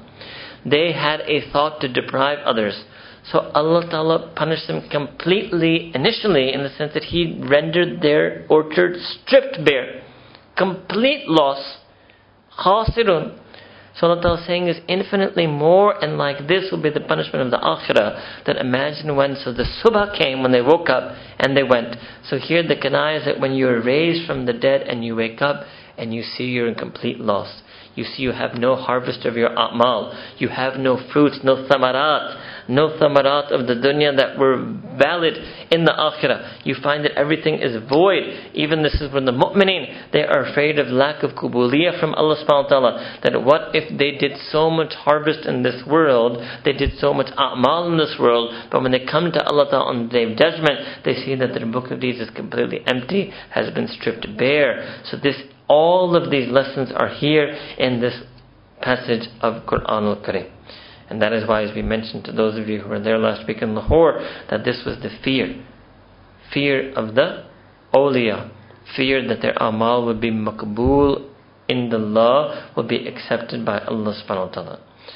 Then Allah Ta'ala then makes it clear in verse 34 onward the reward for the faithful and pious and fearful in the muttaqina in the rabbihim jannat na'im that indeed for the muttaqeen and in the in the in Arabic is for qurb so what does it mean? You can say in the Rabbihim, you can say with their Rabb, but in the Rabbihim, really, to get a feeling for it, it should say near their Rabb. Near their Rabb. Right? So they will have them, but in the is for qurb, so they're near their Rabb. Near their Rabb, Mufassirun said, what does that mean? In the presence of their Rabb. The muttaqeen will, their jannat will be in that place where one can always do ru'ya, one can always gaze upon Allah subhanahu wa ta'ala. And they will have jannat in na'im, or they will have gardens of happiness and bliss. Then others, أَفَنَجْعَلُ الْمُسْلِمِينَ كَالْمُجْرِمِينَ Should we treat those who submit in the same way as those who are criminal? Should we treat those who submit and obey in the same manner as we treat those who disobey? Because some people think like that the secular, non-practicing, quote-unquote progressive Muslim today thinks like that. Amal karo, na karo, kya fark hai? Allah Ta'ala sabko maaf karenge. Hmm? That whether I practice or not, obey or not, submit or not, I will end up in the same way because it's the same mercy of Allah subhanahu wa ta'ala. Ta'ala says, no, I'm not going to treat people like that the same. They won't have the same outcome in the akhirah. Malakum, what's the matter with you? Kayfa tahkumun? How do you judge? How is it that you're thinking of judging humanity? That humanity should be judged equally, irrespective of whether they have iman or not, irrespective of whether they obey or disobey Allah Ta'ala or not. You want them to be judged simply on the basis of some spiritually sanitized secular morality? Malakum, what has happened to you? Kayfa on what basis? How is it that you're thinking to judge? Allahu Akbar. Am lakum kitabun fihi tadrusun, do you have a book with you? A revealed scripture. Kitab means you have a revealed scripture, some authority and warrant from me that you are tadrusun, that you are studying. In lakum fihi lama takhayyarun, and in that book that you study, wherein you have been assured and you have been taught what it is that you choose, do you have some authority, scriptural authority for what you say? Am, or do you have lakum aymanu alayna? Do you have a ma'alina balaga? Do you have an oath from us, Allah Ta'ala, saying that to people that you have you taken some covenant? Is there some oath or covenant that is binding on Allah Ta'ala with you? And that that will last ila yawm al qiyamah that you think that until the day of judgment you have free, you can do whatever you want. Inna lakum lama tahkumun. That you shall have whatever you wish and decide that your hukam. The clear cut answer to whether it's secular liberalism or in its more common feature found in Pakistan, illiberal secularism. But any notion of secularism which says you don't need to submit, you don't need to obey, you don't need to believe, and any secularized, non practicing believer who believes those things, right? That you can judge, you have the power of hukum. In the lukum lama tahkumun, you will have whatever it is that you decide, whatever it is that you judge, whatever laws that you want to make, you should have all of that. Salhum. So ask, ask them. In the Nabi you should ask them, Ayyuhum bidhalika za'im, that which one will vouch for this? Which one will give a guarantee for this? Which one will provide a surety for this? Of that they have such a scripture, they have been given such an oath. Third, amlahum shuraka, or do they have partners? Means do they have partner gods? فَلْيَأْتُوا بِشُرَكَائِهِمْ إِنْ كَانُوا صَادِقِينَ So fine, let them bring their allies and their partners if indeed they are telling the truth. Strong words from Allah meaning Ba Mahavara English Tarjama, bring them on if you have them. Bring whatever you have to the table. O disbelievers, bring your secular philosophies, bring your partners, bring your allies, bring your friends, bring whatever you have.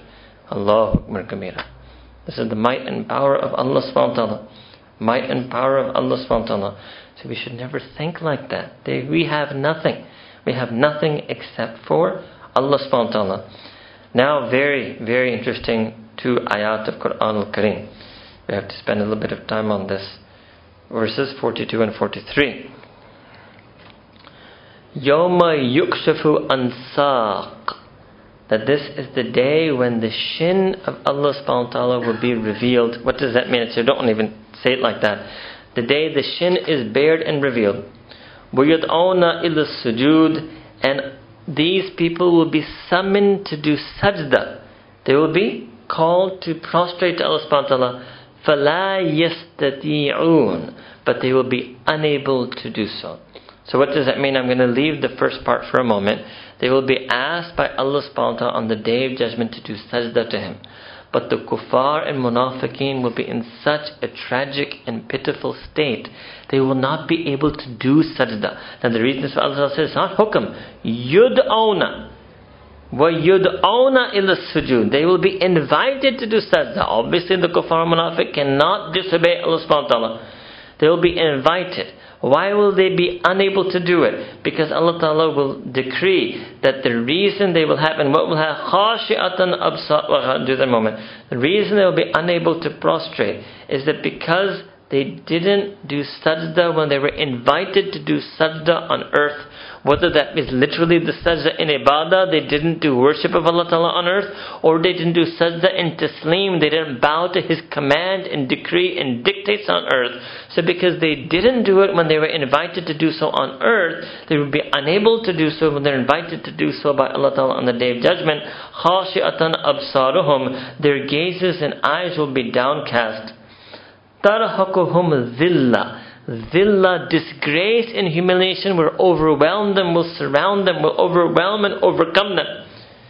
وَقَدْ كَانُوا يُدْعَوْنَ إِلَى السُّجُودِ وَهُمْ سَالِمُونَ And indeed, earlier means previously means in the life of this world, they were called upon and invited to do sajda when وَهُمْ سَالِمُونَ in such a hal that they were whole and healthy, they were still well, yani in the world, and they refused to do so.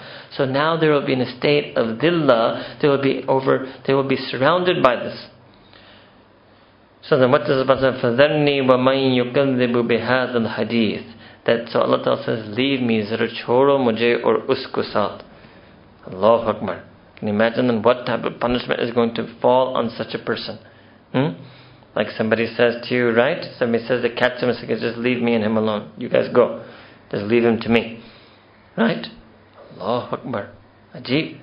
فَذَرْنِي وَمَنْ يُكَذِّبُ هَذَا الْحَدِيثِ That Allah Ta'ala is saying in Quran, leave me alone with that person who is daring to falsify and deny and repudiate this hadith means this Quran al-Kareem. Here hadith literally means this message.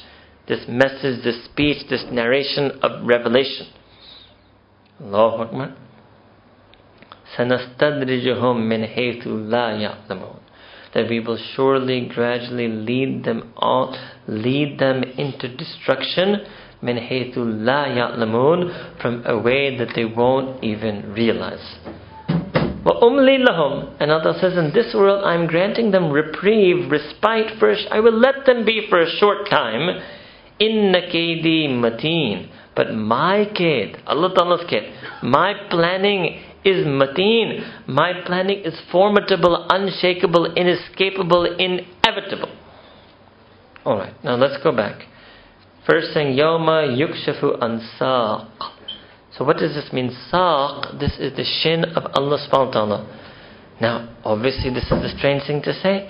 So this is also from the mutashabihat. It's not literally as if Allah Ta'ala has a leg and Allah is going to bear that leg for them, right? And then ask them to do sajda. Why is this expression there? Several meanings. One, it's a metaphor that even today sometimes we say that I want to fall at your feet. So the notion of sajda is to put our atla at the service of even the adna part of someone. So for the way human beings understand sujood and sajda is to fall, and that's why even the English expression captures the Arabic idiom, to fall at the feet of someone. Allah subhanahu wa ta'ala does not have feet or leg, right? Okay. But what it means that Allah subhanahu will manifest. This is now the tafsir of this ayah by the ulama of ma'rifa and batin. Allah subhanahu will manifest the most adna light of His tajalli. That is what is meant by saq. Actually, we are supposed to bow to Allah Ta'ala due to His His His, his kibriyai, His azmat, all of His majesty and might. Right? But the point is, Allah Ta'ala is going to show in the judgment, even the slightest, least of its tajalli is also something that warrants sujood. And if Allah Ta'ala is a being, that the slightest drop of his tajalliyat merits that we should do sajda to him. So imagine that all of his kibriyai and azmat, how much that merits that we should only and only do sajda to him physically, prostrate in ibadah, and also submit only and only to his hukum and decree then what will happen? Their cases would be gassed down. So now the ulama have written that the mu'mineen will respond differently. What will happen? The kuffar mushrikeen will look down, they will be disgraced. And dhillah will overwhelm them and overcome them. The mu'mineen, when they see the slightest drop of Allah Ta'ala's tajalli, that is when they will look up. There's the opposite. These will look down, they will look up and they will do the ru'ya of Allah subhanahu wa ta'ala. Why was this? Because what happens on the day of judgment, even mu'mineen, the ru'ub of Allah subhanahu wa ta'ala, the heba, the awe-inspiring fear that they have of Allah subhanahu wa ta'ala, what would give them the himma to look up and do ru'ya of Allah subhanahu wa ta'ala? This. When Allah subhanahu wa ta'ala manifests, so they will see, the mu'mineen will see the jamal in that tajalli, the mushrikeen and kuffar will see the jalal in that tajalli. When they see the Jalal, not the Jalil, they will keep looking down. The mu'mineen, when they see the Jamal, even though they're so afraid of Allah subhanahu wa ta'ala, when they see one infinitesimal reflection or manifestation of it, just a drop of His beauty, that beauty will attract them so much. They will have now so much ragbat, so much talab, so much yearning that the yearning for the Jamal of Allah subhanahu wa ta'ala will overwhelm their awe-inspiring heba and fear they have, and then they will look up and they will be able to do the didar of Allah subhanahu wa ta'ala. So that is why also Allah ta'ala did the metaphor of saq, because even the mu'mineen are looking down. So ankle level It will be put in there because they're looking at down. So at that level of their gaze, Allah Ta'ala is going to manifest His tajalli. That is the metaphor of saq. Then verse 44, I was, when I was reading this before coming to you, so another thought occurred to me, although I won't share that with you entirely, because thoughts that occur to me are not normally worth sharing in tafsir.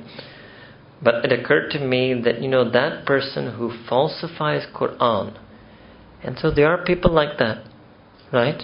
There are people today who give false tafsir of Quran falsely present interpret Quran, maybe instead of trying to actively refute them and counter them, maybe we should just leave them to Allah subhanahu wa ta'ala. Now, because we don't wish anyone to face this destruction that originally is for Walid here, right? But we will make dua of hidayah for that person. But what we will think is that, okay, Allah Ta'ala's planning is formidable. So maybe Allah Ta'ala will see to it that their misguidance doesn't end up misguiding people. Many times what happens is a person in the field, when you see somebody misguiding, if you don't have enough zarf, you want to react, you want to respond, you want to counter them. The greatest example I could think of, now don't misunderstand or take this out of context.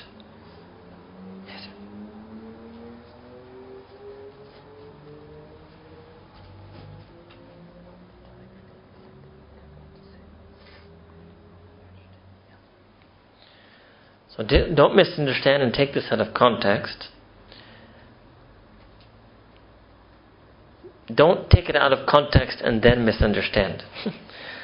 right? Sometimes when I think about this and at a personal level, when we hear and listen sometimes to people who are spreading gross misguidance within Islam, so sometimes I think of our ulama Deoband, and they lived at the time of Mirza Ghulam Ahmad Qadiani. How did they बर्दाश्त him मुझसे तो कभी आज के जो गड़बड़ करने वाले हैं वो बर्दाश्त नहीं होते तो फिर मैं अपना आपको याद दहानी करता हूँ कि जर्फ पढ़ाना चाहिए उन लोगों ने उस कजाब झूठा नबी को बर्दाश्त किया and amazingly none of them issued a फतवा टू किल हिम वरना उड़ाने में तो क्या देर था उस वक्त भी मसला क्या था ही lived his entire life as Allah Ta'ala decreed, and then he died of some sickness or Kitna zarf Amazing. Amazing. Kitna zarf So then when I looked at this eye, maybe that's how they had this zarf. not thought, look, just leave such a person. Make dua for their hidayah. Yes, maybe warn people about them. But ultimately, penultimately, don't lose sleep overnight. Leave their mamla to Allah subhanahu wa ta'ala. Right? Okay. This eye also, so now we resume. This eye number, verse 44, also is saying uh, that one of the forms of 44 and 45 is that one of the punishments of Allah is gradual. He may not instantly strike someone down, not always strike everyone down from the sky. He will let people continue, right? That is part of His mercy. Always chance for tawbah that is also part of his hidayah. Always chance that the person may follow hidayah. But ultimately, if the person doesn't repent and doesn't follow hidayah, then Allah Ta'ala's planning is formidable, inescapable, deliberate, and perfect, and Allah Ta'ala will see to it uh, that their matter is taken care of. Verse 46, 47, then Am, so this was a series of Am. Do they have a scripture? Have they taken a covenant and pledge from Allah subhanahu wa ta'ala, right? Do they have allies? Let them call them. Now the last two in this series, Am, tas am tas'aluhum that have you or have you Prophet asked them ajran are you asking them for money remuneration is that why they're not following you you're going to tax them like today's imams tax people hmm? You're going to make them give 10% of their earnings to you. Right? Ajran fahum min mag. So, so it means no, right? This cannot be a reason, right? Fahum min magramin muthqalun, that they are feeling the thickle, feeling the weight of a burden, and so they don't want to be burdened by this remuneration that the remuneration that the Prophet was asking of them. Um, or in the humul ghaib? Or do they have ghaib means do they have the knowledge of the unseen? Right? Do they have some secret? For whom yaktubun, which they're busy writing down, they have some other secret knowledge. What does that mean? Do they have knowledge of the seen? This is another, again, hypothetical question. Allah Ta'ala is questioning why do they deny Quran? Why do they deny the Prophet? Why are they denying the existence of Allah subhanahu wa ta'ala? Is it on this basis, on this basis, on this basis? So the answer to all of these questions is no, they have no such thing. So then Allah subhanahu wa ta'ala, فَصْبِرْ لِحُكْمِ رَبِّكَ So it means initially, O Nabi and then you be patient. Don't worry. Let them say whatever they're saying. I've given them muhla on earth. Be patient. لِحُكْمِ رَبِّكَ Until the decree of your Rabb, decree and judgment of your Rabb comes. And this I mentioned a few days ago. وَلَا تَكُنْ كَصَاحِبِ الْحُوتِ Allahu Akbar. And don't become like that one. This is really, this, you can't get this in English. और ऐसे ना बनो वो जो जो जो मछली के अंदर जो बंद था इस तरह नहीं बनना Actually, Allah Ta'ala is talking about Sayyidina or oh, Yunus salam, another Nabi, right? Saying Sayyidina Rasulullah what happened to Sayyidina Yunus salam, this much we can say did not have as, was not at the level of the Prophet right? But here actually Allah Ta'ala is guiding the Prophet suggesting that it is possible that you could also become so distressed and disappointed and heartbroken by all of the opposition of the people whom you are calling to, you may also want to just flee them. So Allah says, don't be like them. Fasbir, dajjal. Be steadfast, persevere, be patient, have fortitude. لِحُكْمِ رَبِّكَ And wait for the judgment and decree of your Rabb. وَلَا تَكُنْ And don't become like a sahib al-hut, like the person who, you know, the, the one in the whale idnada wa huwa maqzoom. And when he called out to Allah subhanahu wa ta'ala when he was in grief, when he was in grief. And then again the benyazi of Allah subhanahu wa ta'ala. Allahu Akbar. Lo la antadarakahu ni'matum min rabbihi. That if the ni'mah, if the grace from his Rabb had not reached him, Nabi Yunus alayhi salam, if it was not for the ni'mah and grace of his Rabb that had reached him, لَنُبِذَ بِالْحَرَاءِ وَهُوَ مَضْمُومٌ that he would have ended up, he would have been cast onto a barren shore where he would never have been retrieved. Instead of the whale expelling him back onto populated land, the whale could have gone and swam into some, like imagine, far away or uh, island and had cast him off there on a barren shore, and what would have happened? Madmum, from them, which means disgraced, which means blameworthy, which means reprimanded.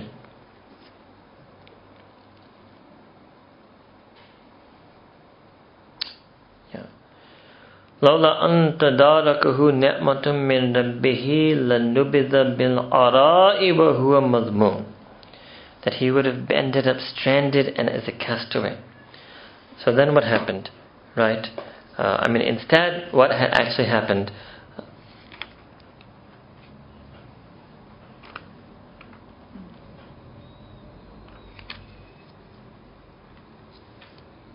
فَجْتَبَاهُ رَبُّهُ That Allah subhanahu wa ta'ala selected him.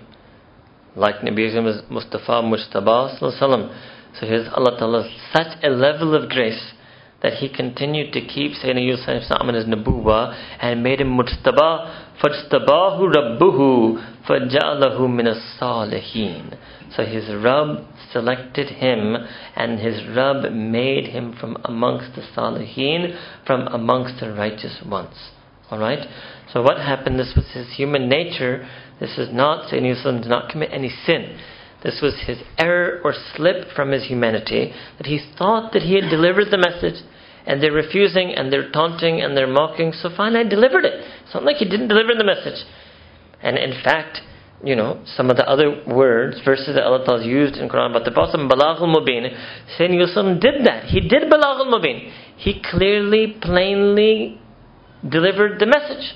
Right? Uh, and then he felt that it was to go. So, so Allah subhanahu wa ta'ala is telling the Prophet, don't be like that. Not only if you deliver the message, you must remain in them. You must face and confront their oppression and persecution of you. And you must face that with sabr, with endurance and steadfastness and fortitude and patience. the last two ayat of Surah Al-Qalam, وَإِن يَكَادُ الَّذِينَ كَفَرُوا Then when the disbelievers, uh, okay, it seems, وَإِن يَكَادُ الَّذِينَ كَفَرُوا لَيُزْلِقُونَكَ بِأَبْصَارِهِمْ لَمَّا سَمِعُوا الذِّكْرَ وَيَقُولُونَ إِنَّهُ لَمَجْنُونَ So لَمَّا سَمِعُوا الذِّكْرَ means when they hear the reminder, when they hear the Quran al-Kareem, it seems as if they could almost make you slip with the intense gaze that they're looking upon you. This I'll explain in a moment. Right? And then what do they say? إِنَّهُ لَمَجْنُونَ And this is what they do. So in this intense, overwhelmed emotional state, right? What happens? Remember I told you sama should have been before akal. They put akal before sama. So their akal, their own rationality told them that the Prophet is not prophet, we cannot follow him, we cannot accept him. So when they hear the dhikr, when they hear the reminder, when they hear the recital, when they hear the remembrance, when they hear Quran al-Kareem, that at that moment they say the Prophet Majnoon. What is happening? Allah is showing the height of their kufr. One is okay, somebody who hasn't heard the Prophet say Quran, on hearsay to call Majnoon. But for a disbeliever to hear Kalamullah from the lips of the blessed Rasulullah, and at that moment to say this sentence, Innahu la Majnoon.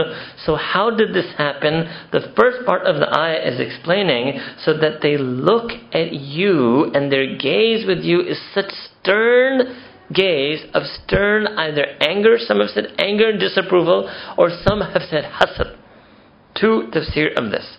Either their anger for you or their hasad for you. And it could even be, so Allama ibn Kathir, Rahimullah Ta'ala tafsir, says this verse it is a Quranic proof of the gaze of envy. The envier of the envy is there, إِذَا مِنْ شَرِّ حَاسِدٍ إِذَا حَسَدٍ And elsewhere, exactly for this, Allah subhanahu wa ta'ala, originally that surah is actually for the Prophet that you have to make you Nabi Kareem again. You are immortal. You are an abd. Even though you are the greatest Nabi, you will have to make dua to Allah Ta'ala and seek refuge in Him. Min sharri hasidin idha sad, from the envy, from the evil of the envy of the envier when he envies. So the hasad of the hasad is established. The fact that the shara of that hasad can even just be done through basar, through gaze, Allama ibn Kathir at this point, and this ayah says that it is established here, and he quotes many, many hadith as well. One famous hadith in Tirmidhi is Al-Ainu Haqqun. Al-Ainu Haqqun means that uh, evil, the eye, the gaze, is true, is a reality, has an effect, has a real effect. Alright? And others have said that they were gazing at the Prophet with anger over what he was preaching and anger over the support that he was getting, and they say that the Prophet was Majnoon, وَمَا هُوَ إِلَّا ذِكْرٌ and Allah وَمَا هُوَ إِلَّا ذِكْرٌ لِلْعَالَمِينَ and the Quran al-Kareem is nothing but a reminder for all of the alameen. So Allah subhanahu makes it clear in Quran al-Kareem that the Quran is a reminder for every single person in the universe. Alright?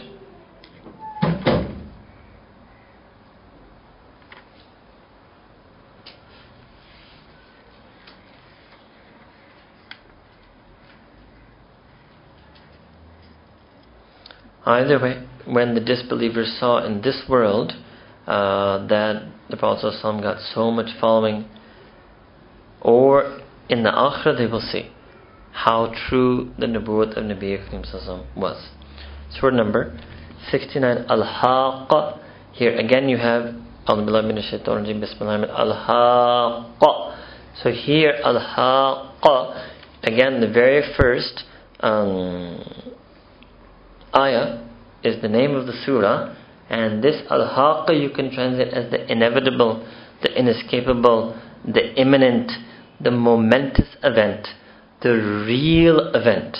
If anything is really going to happen, what is that thing that is really going to happen? That is the day of judgment. That is this momentous, imminent, inescapable, tremendous, inevitable event. Inevitable also by haq because haq, truth is inevitable, inescapable. You cannot deny reality, right? So that ultimate mal malhaqa, what is it that is that momentous, inevitable, inescapable event and day? وَمَا أَدْرَاكَ مَلْحَقَ And what will it can say, what can make you understand, what can inform you initially? Initial idrak, what will inform you about what it is? But idrak can also mean that what will let you understand and know. What power is it? Because this event is so momentous, so tremendous, so real. What is it that can inform you about it or enable you to understand what this al-haqa is and what it will be? Allahu Akbar. This is the day of judgment. فَأَمَّا ثُمُودُ فَأُهْلِكُوا بِالطَّاغِيَةِ then this is the people of Thamud. We have done them earlier in detail in Quran. They were destroyed bitaghiyah. they were destroyed bitaghiyah. They were destroyed by a storm uh, that Allah subhanahu wa ta'ala sent to them. And this storm, some you can also say the shriek or the deafening sound. So it's this piercing mm, wind with this shrieking sound. وَأَمَّا عَادٍ And as for the people of Ad, فَأُهْلِكُوا بِالرِّيحٍ صَرْصَرٍ آتِيَةٍ And they were destroyed by this icy tempestual wind, by a violent, furious gale force. This is the way we translated when we did this earlier. A violent windstorm, or you can say a gale force wind. What does this mean? Here Allah Ta'ala is simply mentioning again Ad and Thamud, they were the people who did not have idrak about al-haqqa. They had been informed by the respective anbiya, but they couldn't get idrak. They couldn't let it penetrate them. They didn't know and understand that their life wasn't changed by it. So then here Allah Ta'ala is mentioning the destruction of those communities who falsified Qiyamah, who did not believe in al-haqqa.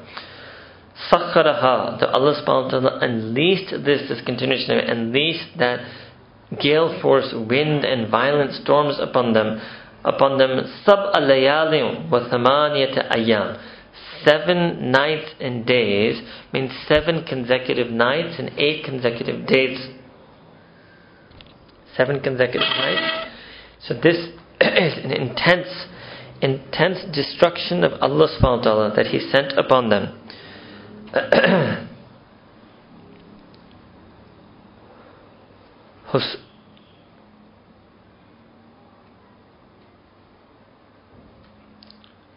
حسوما فترى القوم فيها صرعى كأنهم أعجاز نخل خاوية So you would have seen them that they were lying flat, leveled on the ground. They were lying flat and leveled on the ground as if they were hollowed out stumps of fallen date palm trees, as if they were hollowed out trunks of date palm trees. Alright? Just like you've seen a trunk just lying on the ground, imagine just hordes of trunks. They're just lying flat, hollow, immobile. That is the way they were. فَهَلْ تَرَى لَهُم مِّن بَاقِيَةٍ has any, can you see that any one of them remained, that any one of them survived this punishment of Allah subhanahu wa ta'ala? No. وَجَاءَ فِرْعَوْنُ وَمَنْ قَبْلَهُ And then Fir'aun and all of his predecessors and those who came before him. وَالْمُؤْتَفِكَاتُ And all of those cities and communities who were overthrown bil khati'ah and they were overthrown because of what they committed habitual sin because of the regular commission of sin main sin فَأَصَوْ رَسُولَ رَبِّهِمْ that disobeyed the messenger of their Rabb that was sent to them so that same Rabb فَأَخَذَهُمْ أَغْذَةً رَابِيًا So that that Rabb then he seized them most severely he punished them most punishingly Inna lamma ma'u hamalnakum fil jariya. And then when the water flooded them, water became high tide, turbulent, overwhelmed them, flooded them. Then hamalnakum fil jariya that we carried you, all of humanity in the sense of your forefathers, Nuh Islam, and the believers, because this is the second coming of humanity, or it means the second Adam Islam, the second forefather. So in that sense, Allah has used the word you, hamalnakum fil jariya. Jari means the boat. Sometimes in Christian English they call this the ark and the ship. لِنَجْعَلَهَا لَكُمْ تَذْكِرَةً So that we could make this an a tazkira, so we could make all of this a reminder and advice and admonishment for you. وَتَأْيَهَا أُذُنُ وَعِيَا And so that the ears may keep it in memory, so that the heedful ears could hear and listen to this, so that those who remember would remember. That is the maybe uh, slightly loose translation, but the easiest way. So the preserving ear may preserve it, so those the remembering ear may remember it. All right. Here then in the beginning, Allah subhanahu is not right now telling us what al-haqqa is. Wama adraka, it does not explaining to us. Simply the real thing about the day of judgment is that it is haqq. Elsewhere in Quran, yes, there is some details of it, descriptions of it, right? And there's some of that coming here as well. But the real first and foremost understanding of the day of judgment is its haqqaniya, is its ultimate, inescapable, irrefutable, inevitable, imminent reality. Alright, that's the first thing. Then from 13 onwards, uh, Allah subhanahu wa ta'ala, well not from 13 onward, but from 13 up till 20 or so, Allah subhanahu wa ta'ala will mention some features of that day. First, فَإِذَا نُفِخَ فِي السُّورِ So when it will be blown into the trumpet and into the horn. نَفْخَةٌ وَاحِدَةٌ So when it will be blown into it, when the trumpet is blown into means it will be sounded once. It will be sounded once. So the first thing that happens when it is sounded once is all of the universe will be folded up. All of creation will come to an end. So here, and this is mentioned in many places. In fact, sorry, in many places, many of them are coming. This is a major feature of the 29th and 30th juz of Quran. Descriptions of the Day of Judgment, descriptions of the unfolding of events of the Day of Judgment, depictions of the uh, folding away of creation and humanity on the day of judgment. And so what is going to happen that all of the وَحُمِلَتِ الْأَرْضُ وَالْجِبَالُ So the earth and the mountains will be picked up one and all and lifted فَدُكَّتَا دَكَّةً وَاحِدًا And then they will be, all be smashed to smithereens all at once. Just everything will be just picked up and crushed and smashed to smithereens demolished and crushed all at once, wahida at once, in one fell stroke, in one single blow, in one single hukam and decree, Allah subhanahu wa ta'ala will make that happen. فَيَوْمَ إِذٍ وَقَعَتِ الْوَاقِيَةِ So this is also Surah Surah Al-Waqiyah, and this is the event. So for Yom Idin, this is that day. What day? This is the day on which the event will happen. That that which will take place will take place what is supposed to be waqi will be waqi, right? Uh, what will come to pass will come to pass. That inevitable will come to pass. Next description of that folding of creation from one was about the other, one and about the top. One shaqqatis sama'u fahiya yawma idhin wahiya. And then what will happen? It means that the sky will be rent asunder. The sky will be rent asunder. You can say the sky will be split apart and it will be why it is wahiya means it's absolutely fragile, flimsy, weak on that day. No substance, no power. Well, malaku ala arja'iha. And so there will be angels at its sides or at its ends and that day, وَيَحْمَلُ أَرْشَ رَبِّكَ فَوْقُهُمْ يَوْمَ إِذٍ ثَمَانِيَةً And then eight angels will bear the arsh of Ar-Rahman, will bear the arsh of Rabbika, arsh of your Rabb above them. They will be carrying it above them on that day. Alright.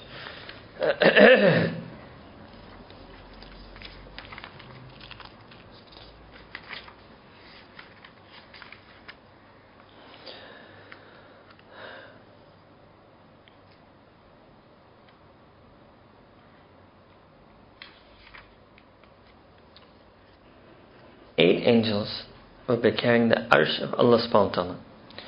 First you should know is that arsh is a physical creation. Yes. Allah ta'ala is not physically on the arsh. No. Arsh is a physical creation. Yes. Angels are a physical creation.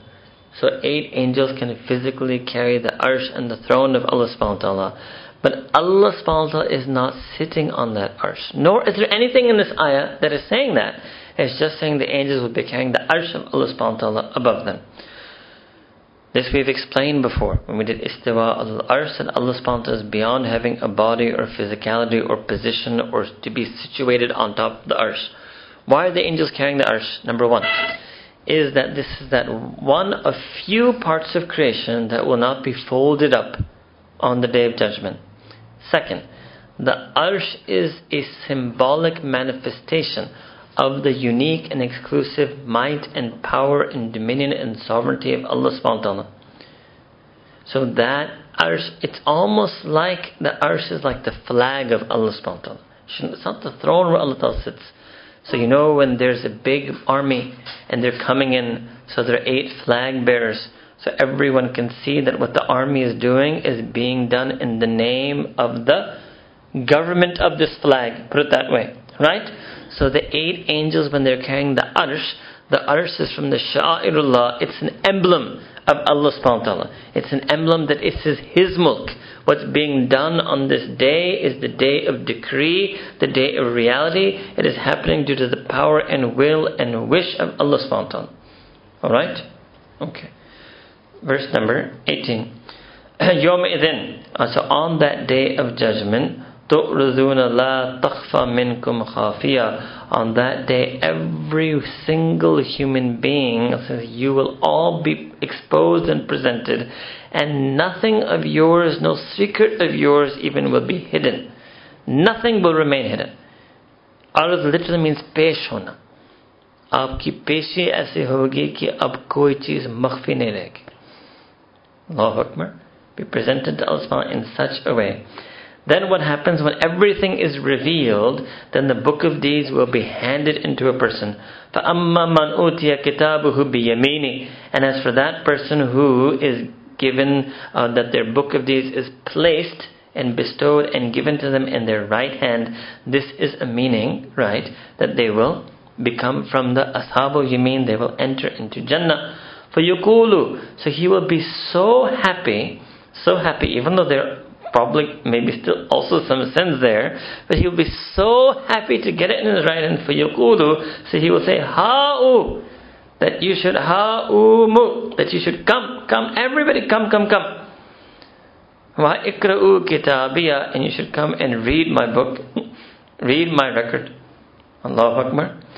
Inni zanantu anni mulaqin hisabiya that what is the one thing he presents about himself, right? That I always viewed myself that one day I would be mulaq, I would meet my hisab. I never, so what is the feeling? Very important. What is the emotion? What is the emotional feeling due to which a person is able to write a good book of deeds? And therefore, when it is read out in front of everyone on the day of judgment, it will come in their right hand and they will want others to read it as well. Because they wrote it in such a way in their zan. Very important ayah for those of you who studied usul, verse number 20, that elsewhere in Quran, Allah Ta'ala has used the word zan to use mere speculation. And some critics of usul quote those ayahs and make it sound that, oh, you think that khabar wahid is dhanni, so why do you use that? So that is also deception by the quote unquote Salafi, that no, the word zan in Quran is not always used just in mere speculation. Here clearly, inni zanantu is not that the person is not saying, yeah, I speculated, I thought perhaps, maybe, small chance. No, no. Here zanantu means yaqeen. Inni zanantu means this was always and always my outlook and perspective that anni mulaqin hisabiya, that I will certainly meet and have to face my reckoning. And I always considered and was convinced about this. And therefore I lived a good life. Because I was prepared for this hisab. So what will happen for huwa fi ishatin radiyah? So then such a person will be in a pleasurable, pleasing life and lifestyle. Fi jannatin aliyah and will be in lofty and exalted and high ranking gardens. And what will happen for قطوفها دانية and the fruits of those gardens will be near at hand كلوا واشربوا هنيئا بما أسلفتم fil ayyam khaliya that you should eat and you should drink. Hani'am means with pleasurably, pleasurably and as a re- pleasurably and blissfully and as a reward from Allah subhanahu wa ta'ala bima aslaftum because of all of the deeds because you earned it in days gone by means you sent deeds ahead right bima aslaftum because of all of the deeds you sent ahead fil ayyamil khaliya in the days that gone that were gone by وَأَمَّا مَنْ أُوتِيَ كِتَابُهُ بِشِمَالِهِ And as far as that one whose book of deeds is placed in his left hand, then what will he do? فَيَقُولُ يَا لَيْتَنِي So what he will say, he will, he or she, what will he or she say? They will cry out.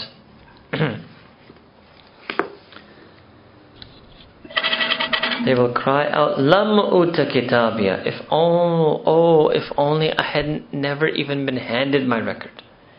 What does that mean? If only I could be snuffed out of existence. That's what it's saying.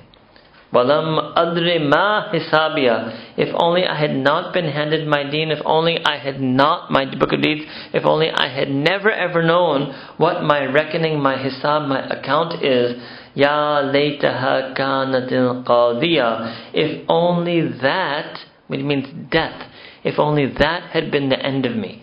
Means if only I had just died and been snuffed out and had never come back to face this again.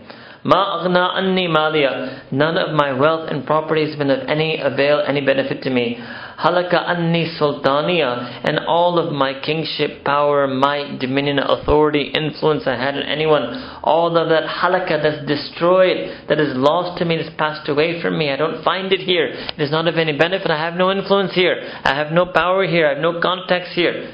All of that is gone. Then it will be said to me, that you should grab him, seize him. فَغُلُّهُ And you should bind him and chain him with a yoke around his neck. ثُمَّ الْجَهِيمَ صَلُّهُ And then you should mm, drag him and enter him and let him burn into the uh, Jahim, into again the blazing inferno. ثُمَّ After this, after being dragged into the fire of Jahannam and being let burn in the fire of Jahannam, then what should happen? ثُمَّ فِي سِلْسِلَةٍ ذَرْعُهَا سَبْعُونَ ذِرَاءً فَاسْلُكُونَ Then fasten him and make him walk in a chain 70 cubits zira, 70 arm length, 70 cubits long. A long chain. 70, this is a zira. This is a zira from your fingertips to your elbow, that is a zira.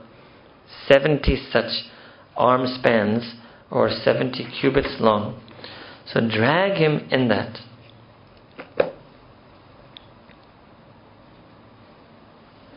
إنه كان لا يؤمن بالله العظيم Atheist. All of this is happening why? innahu because indeed surely assuredly certainly kana la yu'minu kana for istimrar never ever did he ever believe billahil azim in the majestic Allah subhanahu wa ta'ala in almighty Allah subhanahu wa ta'ala. He never believed ever ever believed.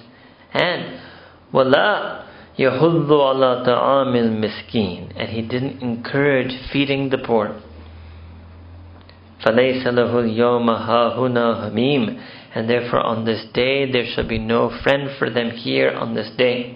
وَلَا طَعَامٌ إِلَّا مِنْ غِسْلِينَ And there will be no food for him today except for ghislin, which we had mentioned to you before, is that pus and fluid that oozes out of the burn wounds of the people of Jahannam. La ya'kuluhu al and only and only the sinners are going to be the ones who eat ghislin. So this is a long description in this ayah, in this, this surah Quran al-Kareem about the punishments of the fire of Jahannam, the punishments of the day of judgment and how they will be dragged into the fire of Jahannam and the humiliation that a person will have to feel on that day. then here from verses number 38 to 52 from the rest of the surah. Here the Sponsor is going to describe, in the Quran al is mentioning the statements as refuting the statements of the kuffar. which they claim the Quran is not the kalam of Allah subhanahu wa ta'ala. فَلَا أُقْسِمُ بِمَا تُبْصِرُونَ Indeed, I swear by everything that you see. وَمَا لَا تُبْصِرُونَ And by all of what you are unable to and do not see. إِنَّهُ لَقَوْلُ رَسُولٍ كَرِيمٍ That indeed this Quran is a call, is a word that has been brought by a Rasulin Kareem, by a noble and honored messenger. Yani this means Sayyidina Jibreel salam. This means Sayyidina Jibreel salam. وَمَا هُوَ بِقَوْلِ الشَّاعِرِ It is not the statement and words of a poet. قَلِيلًا مَا تُؤْمِنُونَ And it is few of you indeed and little of you that do believe. وَلَا بِقَوْلِ كَاهِن And nor is it the word of a fortune teller. قَلِيلًا مَا تَذَكَّرُونَ It is few of you take heed and admonishment from it. Then what is it then? تَنْزِيلٌ مِّن رَبِّ الْعَالَمِينَ It is a revelation from the Rabb of the Alameen, from the Lord of all of the worlds. وَلَوْ تَقَوَّلَ عَلَيْنَا بَعْضَ الْأَقَاوِيلِ Allahu Akbar. What Allah subhanahu wa ta'ala says in Quran, telling the kuffar, that this, was this verse 3 is Allah Ta'ala swearing. فَلَا أُقْسِمُ أُقْسِمُ That Allah Ta'ala is the mutakallim here. I, Allah Ta'ala, swear by everything that you disbelievers that you see, and I, Allah Ta'ala, swear by every single thing that you don't see, that this Quran is brought by an honored messenger, noble messenger, you know, noble, um, let's call it noble emissary, right? Because messenger means prophet sometimes. A noble emissary, meaning the angel Jibreel salam. It is not the word of a poet, Allah Ta'ala saying. It is not the word of a fortune teller, Allah Ta'ala saying. It is a revelation revealed from Rabbil Alameen, Allah Ta'ala saying. Then Allah Ta'ala says to the un- disbelievers about the Prophet, وَلَوْ تَقَوَّلَ عَلَيْنَا بَعْضَ الْأَقَاوِيلِ If he were to, means falsely, attribute some statements and sayings to us, لَأَخَذْنَا مِنْهُ بِالْيَمِينِ That we would grab him from you. We would grab him by his right hand, we would seize him. Bil Yamin by the right, and again, Allah doesn't have a right hand, but it means Allah is saying that we would seize him with our might and power. Allahu Akbar Kabira. Summa laqata'na min. And we would sever his jugular vein. Can you imagine Nabi Akram when he heard this? Hmm? Allahu Akbar. Look at the azmat of Allah subhanahu wa ta'ala. Look at the shan of Allah subhanahu wa ta'ala. That if He falsely attributes any saying to us, we will grab Him with our might and power and we will sever carotid artery, aorta, his jugular vein. Saying this about Sayyidina Rasulullah فَمَا مِنْكُمْ مِنْ أَحَدٍ أَنْهُ حَاجِزِينَ And there will be none one of you who can prevent this from happening. Prevent it if that were to happen. None of his, I mean, other than disbelievers, if you protect him because he is Banu Hashim, you couldn't protect him. If his companions protect him because there's companions, they couldn't protect him. Allahu Akbar Kabira. Shan of Allah subhanahu wa ta'ala. And with so much taqeed, Allah Ta'ala has established that the Quran is haqq. With so much emphasis. Even if it came to revealing such words, even hypothetically, about Sayyidina Rasulullah Allah wanted to make it clear. This Quran is Kalamullah. This Quran is Kalamullah. وَإِنَّهُ لَتَذْكِرَةٌ لِلْمُتَّقِينَ You had in the beginning, هُدَى لِلْمُتَّقِينَ Here you have Indeed, it is an advice and admonishment. It is something to take advice and heed and lessons from lil muttaqin for the people of taqwa. وَإِنَّا لَنَعْلَمُ أَنَّ مِنْكُمْ مُكَذِّبِينَ Also, indeed, we know that from amongst you there are certainly those of you who are mukaddibin, who falsify it, disbelieve in it, view it to be lies. وَإِنَّهُ لَحَسْرَةٌ عَلَى الْكَافِرِينَ and this, your falsification, your takdeeb of it, is on the day of judgment going to be nothing other than a source of hasra, a source of deep, actually eternal remorse and regret to the disbelievers. It can also mean in this world, the manifestation of the Quran and the muttaqeen who take tazkirah from that Quran will become a source of distress for the disbelievers. فَسَبِّحْ بِسْمِ فَسَبِّحْ بِسْمِ رَبِّكَ الْأَذِيمِ So you should do tasbih you should glorify the name of your Rabb who is Al-Azim, who is your almighty majestic Rabb, means you should say Subhanallah, you should say the sentence Subhanallah, so this is what I meant to end in way surahs end, right? You should say Subhanallah, and you should glorify the being who is named with that being. Your life should be lived in such a way that your very life is a glorification of Allah subhanahu wa ta'ala.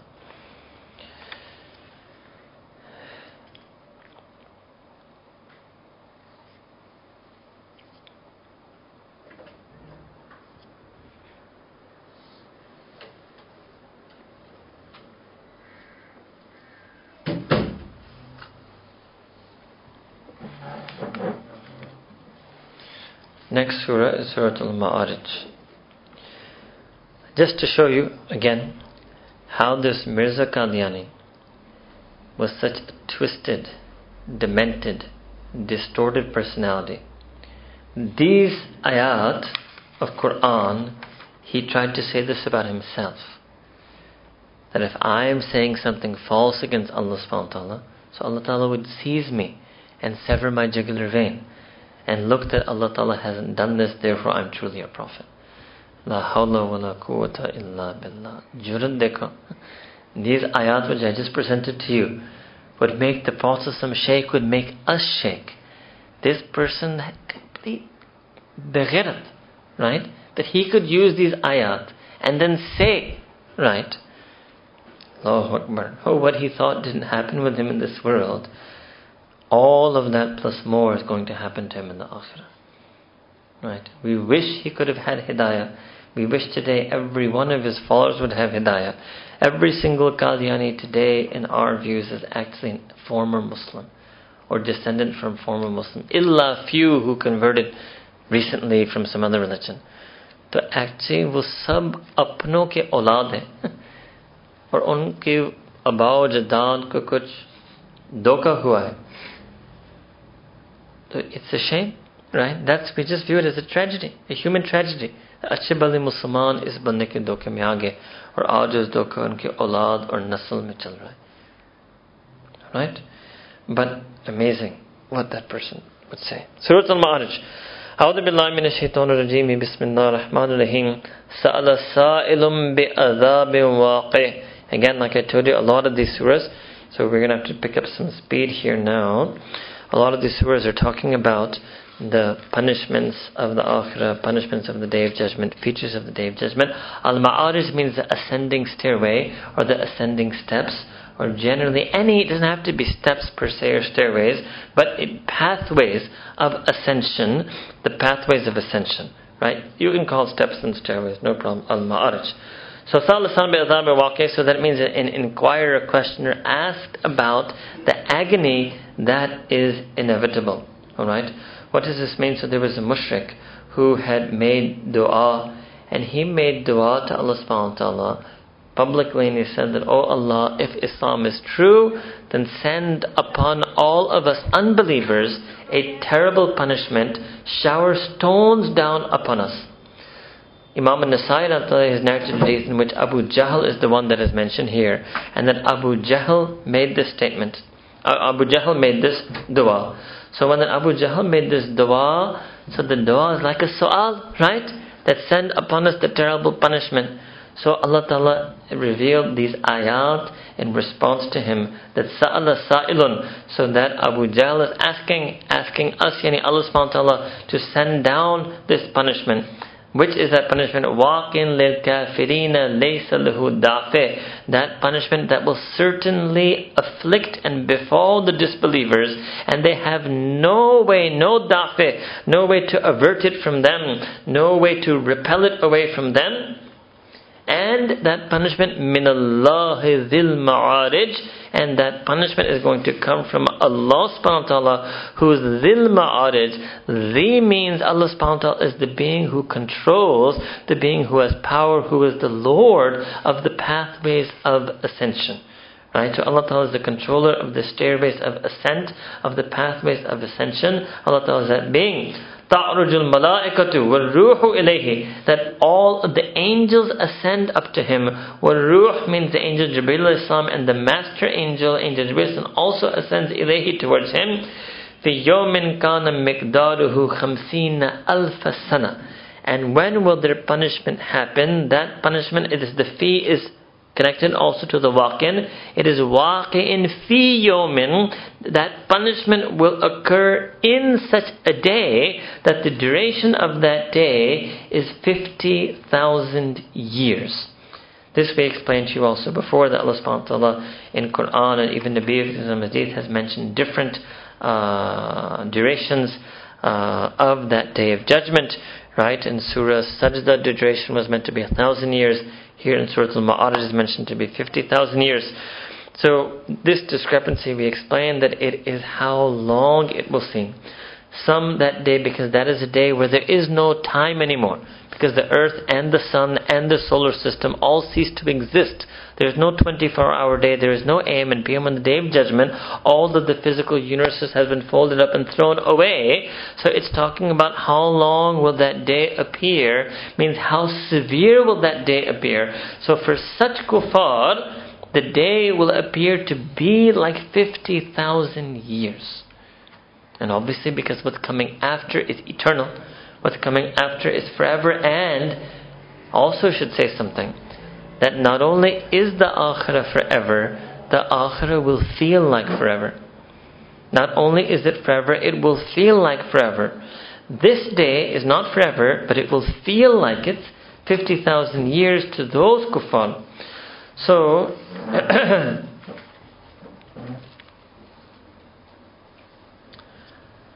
So then Allah subhanahu wa ta'ala uh, next is Allah subhanahu wa ta'ala saying, sabran jamila, that now you should simply exercise patience in their mocking, their questioning, their mockingly praying to Allah subhanahu wa ta'ala to send this punishment down upon us.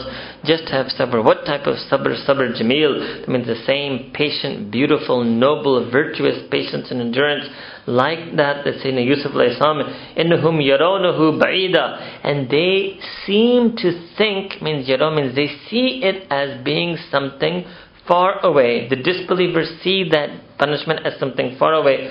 Munnarahu, but Allah says, but we, Allah Ta'ala, we see it to be kariba, to be very near and impending and imminent upon them right? So obviously Nabi Kareem Sallallahu and the Ahlullah want to, are going to look at things the way Allah Ta'ala looks at things and are not going to look at things as the way the kuffar look at things. So Allah subhanahu wa ta'ala views and sees that punishment as something that is close to them. Yoma tukunus sama'u that this is the day that the sky will become mohil, muhil muhil kal this is that the sky will become like molten brass you even maybe say molten silver dregs of oil. Alright?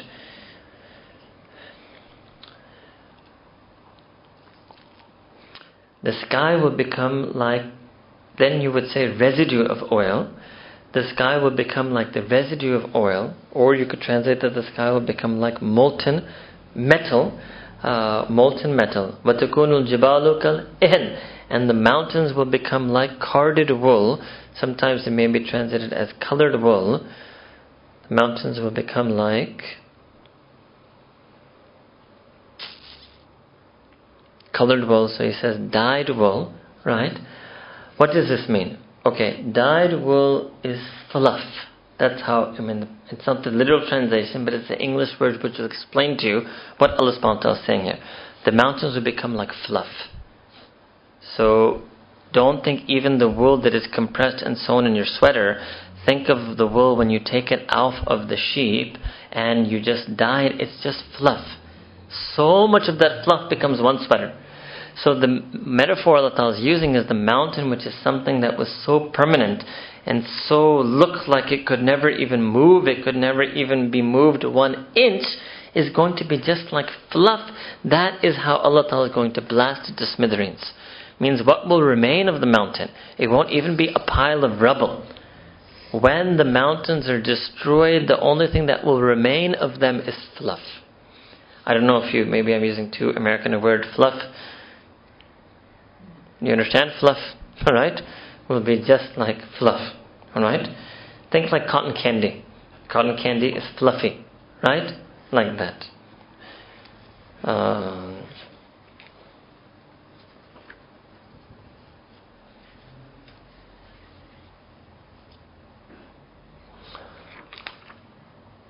The first thing that the sky, what, we did this earlier before, that the sky will be completely weak and fragile. It will be rent asunder. It will be split apart because it is weak and fragile. Just like you have any type of liquid, whether that is oil or that is molten metal, you can simply just part between it, you can separate it, you can cleft it asunder. وَلَا يَسْأَلُ حَمِيمٌ حَمِيمًا No friend will ask about another friend. Even though yubassarunahum, even though they will see one another. Allahu Akbar. Even though they will see one another, no friend will ask about another friend, even though they see them. Then what will happen? Yawaddul mujrimu, the sinner, the criminal, the wrongdoer, they will wish. Lo yaftadi min adabi yoma idim. That they will wish that they could give fidya they will wish that if there was any way that they could ransom themselves off for, th- for this punishment, they would be willing to offer who? They would be willing to offer bibanihi, they would be willing to give their own sons. I mean, the only person attached to their own son. But a person would be, what does it mean? What would the ransom be? The ransom would be that here you can take my son, put my son in Jahannam, save me on this day. Next, wa sahibatihi wa akhi Sahiba means his wife. He'll be willing to give up his wife. Third, وَأَخِيهِ his brother. Fourth, وَفَصِيلَتِهِ الَّتِي the, the, this is fasila means the group or the tribe or the clan with which he used to live, right? وَمَنْ فِي الْأَرْضِ جَمِيعًا he would be willing to put every single person on earth into Jahannam ثُمَّ يُنَجِّيهِ so that he could be saved. Means at the expense of his son. First, friend will not even help friend. Then he would be willing to save himself at the expense of his son, offer by sacrificing his children, sacrificing his wife, sacrificing his brother, sacrificing his community, you can say, his tribe and community, his family, tribe, community, which sheltered him, which nurtured him, amongst whom he lived and resided, he will be willing to sacrifice all of humanity, fil ardi jami'. That is the level of selfishness. That is the level of terror that this person will be in. That they would sacrifice anything and everything, anyone and everyone to save themselves. Kalla. But this will never ever be. Allah Ta'ala will never allow anyone to sacrifice another. Allah Ta'ala will never accept the ransom of another. Allah Ta'ala will never accept that at all. What will they have instead? Inna But in fact, the fire will certainly be blazing and flaming. Naza'atan lishawa. And it will rip off his scalp. It will pull at him and then tear off his scalp. Tad'u man adbara watawalla. And then the fire will then go, it will leap up beyond him and call those who turn their backs and avert their faces. The fire will chase after and call such a person. وَجَمَعَ فَأَوْعَى And that is the person who accumulated and tended hordes and masses of wealth, wealth and property and possessions. This is what they used to do in the world. So the fire will be calling such a person, leaping after such a person, chasing after such a person.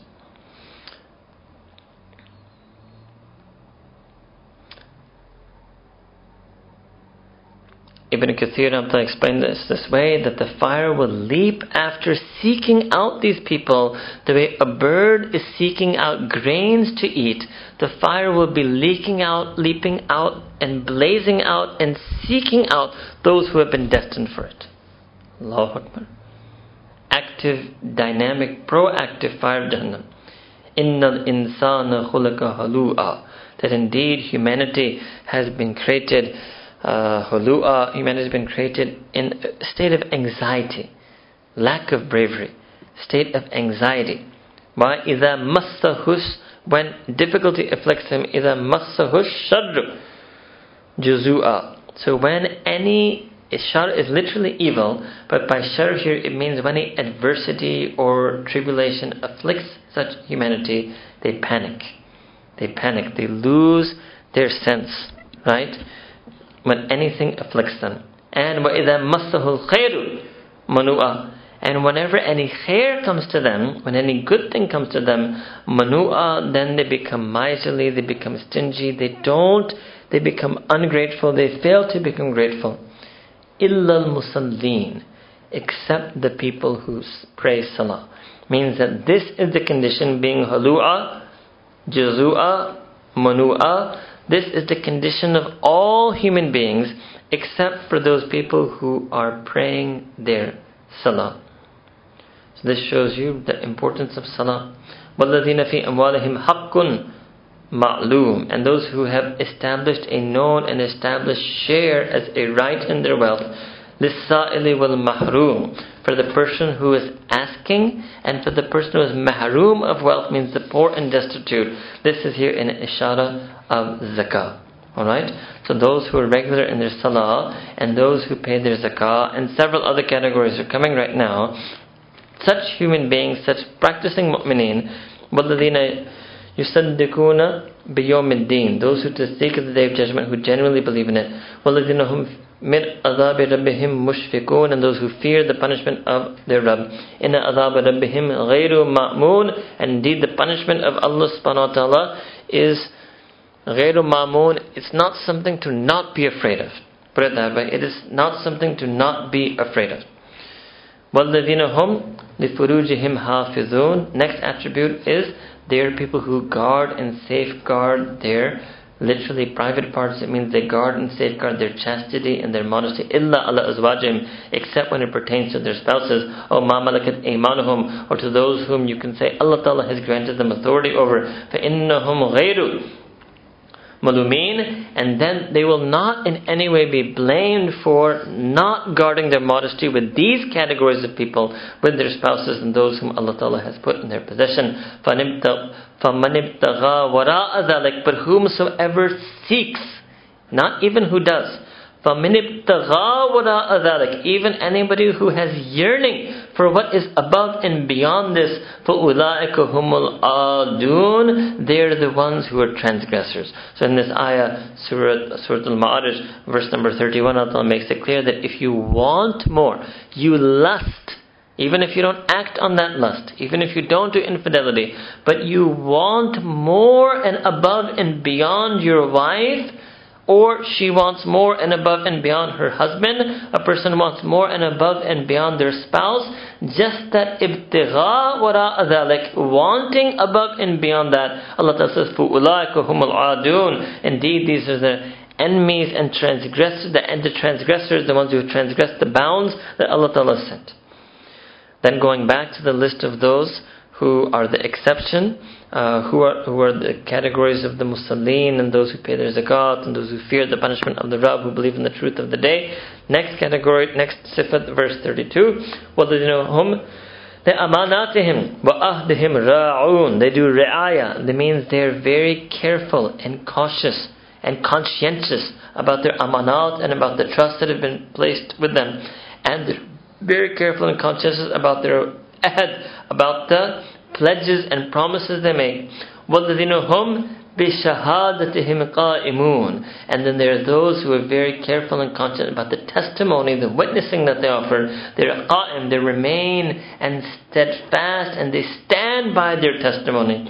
وَالَّذِينَ هُمْ عَلَى صَلَاتِهِمْ يُحَافِظُونَ And then there are people who do hifada over their salah. So what's the difference? It started all but illa, this whole exceptional clause that begins with the word illa in verse 22, started with al musallin, and then it ends all the way over here in the end of verse number 34, that the last exception to being halu'a, juzua, and manu'a is those people who are ala salatihim yuhafidun, who guard their salah. So what's the difference? So what it means is number one, they're the people who pray their salah.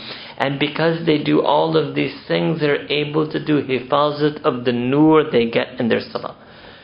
By not sinning, by paying zakat, by guarding their modesty, etc., etc., by being true to their trusts and pledges and their testimony and fearing the punishment of Allah they guard their salah. First, literal meaning is guard their salah, they're steadfast, they don't let it skip. But musallin, that's already included in that. So here, when yuhafidun is being used in contrast, in addition to musallin, it means they do hifazat of the nur they got when they prayed. So those who regularly pray and who regularly safeguard what nur they get when they pray, who are those people? Ulaika, those are the people, ulaki fi jannatin mukramun, who will be honored in the gardens of Jannah.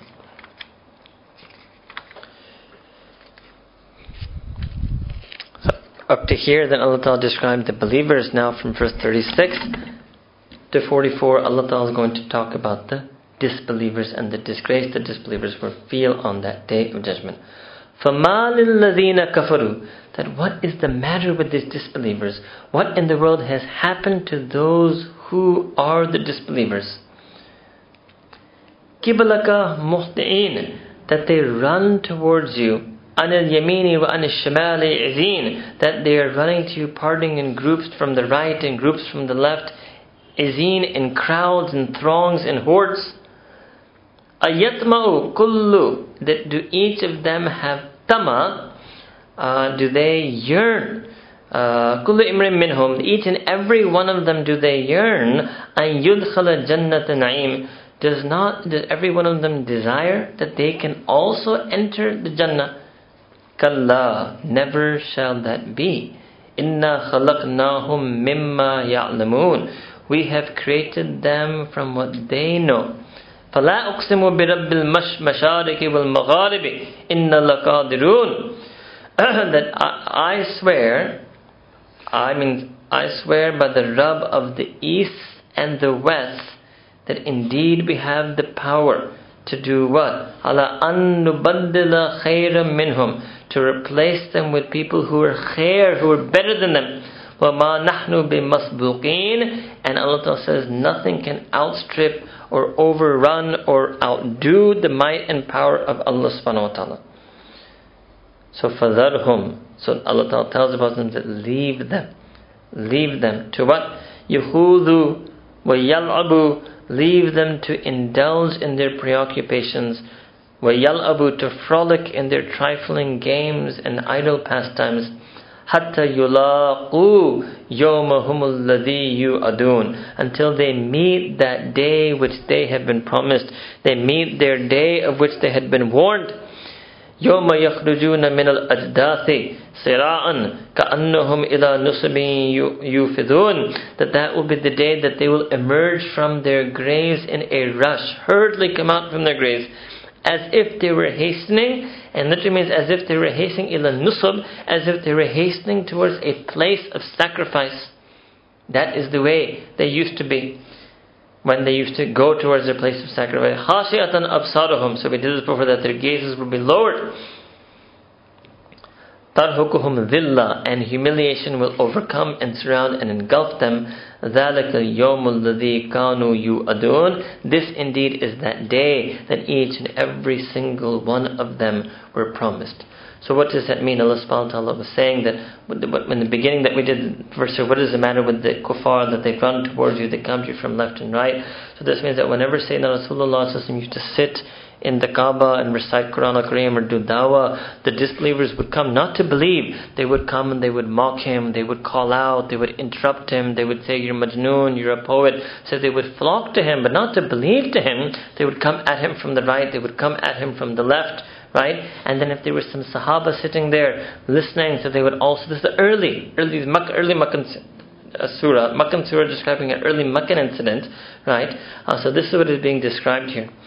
So Allah Ta'ala dispels their hope that no, it will never, and they said that no, no, no, you guys are talking about Jannah, we are going to go into Jannah, right? Because we are on the correct belief.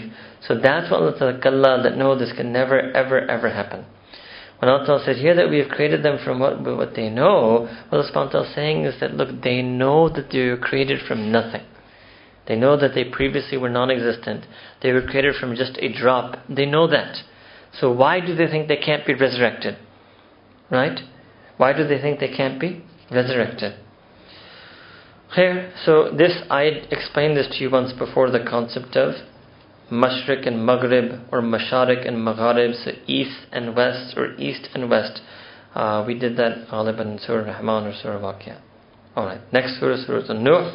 أعوذ بالله من الشيطان الرجيم بسم الله إنا أرسلنا نوحا إلى قومه أن أنذر قومك من قبل أن يأتيهم عذاب أليم those of you who have been following around or are uh, following along or otherwise have ilm of Quran, you will know that the story of Sayyidina Nuh Islam has taken place a lot already before Surah Nuh. And this is a question sometimes that people ask that when Allah Ta'ala is going to have an entire surah named after Sayyidina Nuh Islam, why not just put the whole story here? Why not put all the details here? So the answer for this is that this is part of the miracle of Quran. And you found this in the story of Sayyidina Adam, Sayyidina Adam as well, in scattered different surahs. That is because certain aspects, you'll have to sort of look at what I'm going to do with my hands. Certain aspects of the Surah of Nuh salam are more beautifully adorned by the mahal of Surah Falah other aspects of the story of Surah Nur Islam are more beautifully adorned by putting them in the context of Surah Falah. And then a bulk aspect and also a summary of some of the other aspects of the story of Nur Islam can be understood separately in of itself. But in that, then even other aspects of other things will be adorning the story of Sayyidina Nur Islam. I don't know if I could explain that to you, right? Uh, but maybe since it's really the women of Zainab Academy here, here today, so we can explain to them this way that uh, sometimes a diamond looks nice in the white gold ring, and sometimes the diamond looks nice in the yellow gold ring, and sometimes the diamond looks nice on its own.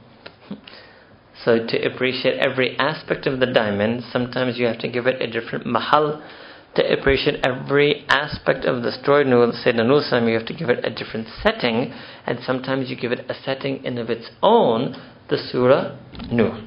Alright. Because I, in detail, explained that, whether you are coming today for the first time or not, our memory goes back 29 juz, right? So because I have explained this in detail, I'm not going to, you know, really explain too much detail here in Surah Nur. We're going to move with speed. Allah says, Indeed, we sent Sayyidina as a Nabi and a Prophet to his community, to his people, and andira qawmak so that you could warn your people, qabli and before what? An ya'tihum azabun alim, before a painful punishment comes upon them. Also Sayyidina Ya qawmi, inni lakum nadhir mabin, that all my community, I am a clear and manifest warner to you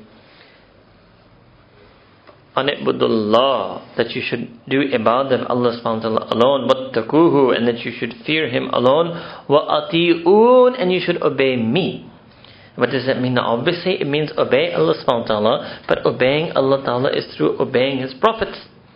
Then, يَغْفِرْ لَكُم مِّن ذُنُوبِكُم Then Allah ta'ala will forgive you for your sins.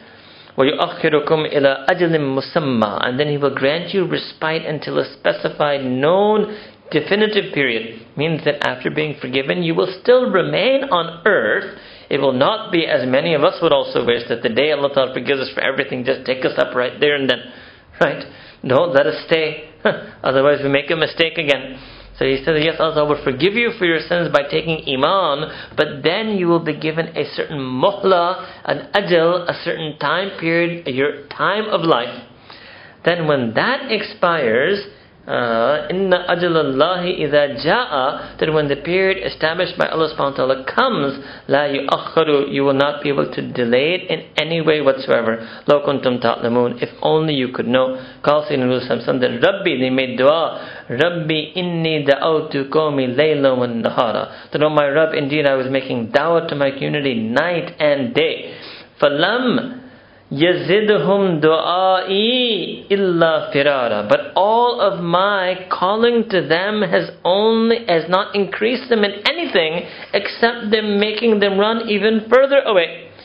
Wa inni kullama da'awtuhum. And then whensoever I used to invite them and call them, mean do dawah on them, لِتَغْفِرَ لَهُمْ so that you may have forgiven them جَعَلُوا أَصَابِعُهُمْ فِي أَذَانِهِمْ They would place their fingers in their ears. وَاسْتَغْشَوْا ثِيَابَهُمْ And then they would cover themselves with their thiyab, their garments, but likely shawls. وَأَصَرُّوا وَاسْتَكْبَرُوا And then they would, أَصَرُّوا They would do israr, means they were stubborn. They would remain implacable and stubborn and impenetrable. وَاسْتَكْبَرُوا اسْتِكْبَارًا And then they did a great takabbur. They arrogantly adopted pride. ثُمَّ إِنِّي دَعَوْتُهُمْ جِهَارًا And then I called out to them loudly and forcefully, publicly and openly. ثُمَّ إِنِّي أَعْلَنْتُ لَهُمْ And then I called upon them openly. وَأَسْرَرْتُ لَهُمْ إِسْرَارًا And then I also called upon them privately. And what did I say? Again I said to them, Allah, فَقُلْتُ اسْتَغْفِرُوا رَبَّكُمْ I said that seek the forgiveness of your Rabb. إِنَّهُ كَانَ غَفَّارًا that indeed your Rabb is all forgiving, most forgiving.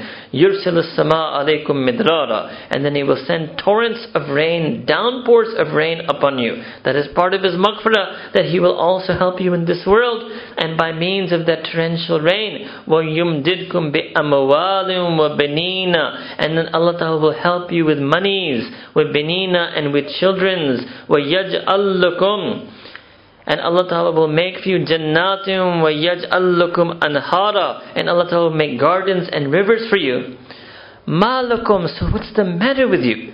La tarjuna lillahi waqara. That you are not, mm, you don't contemplate and realize the, the waqar, the dignity of Allah subhanahu wa ta'ala. وَقَدْ خَلَقَكُمْ أَضْوَارًا And Allah subhanahu wa ta'ala has created you in so many stages, in successive stages and phases. This is the stages of human development that Allah has mentioned earlier in Quran. Alam taro kayfa khalaqallahu sab'a samawatin tibaka. Have you not seen that Allah has created the frontiers of the universe in seven layers? وَجَلَ الْقَمَرَ فِيهِنَّ نُورًا وَجَعَلَ الشَّمْسَ سِرَاجًا And Allah Ta'ala has made the moon and placed a nur in that moon and has placed the sun as a lamp and a lantern for you in the daytime, by which means by which you see and travel and etc. Wallahu Wallahu ambatakum min al nabata. And then Allah Ta'ala created you from the earth. He gave you life and produced you from the earth nabata. You know, literally, I mean, it means as an earthly organism.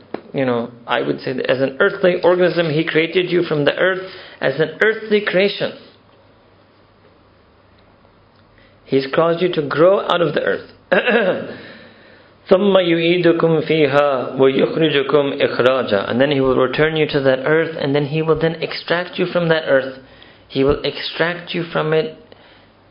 وَاللَّهُ جَعَلَ لَكُمُ الْأَرْضَ بِسَاطًا And Allah Ta'ala has made the earth like a bed or a carpet. Spread it out for you. لِتَسْلُكُوا لِتَسْلُكُوا مِنْهَا سُبُلًا فِجَاجًا And so that you may then travel paths, wide paths, you may chart out paths and roads and travel upon them on this earth. So this is all the dawah of Sayyidina Nuh Islam.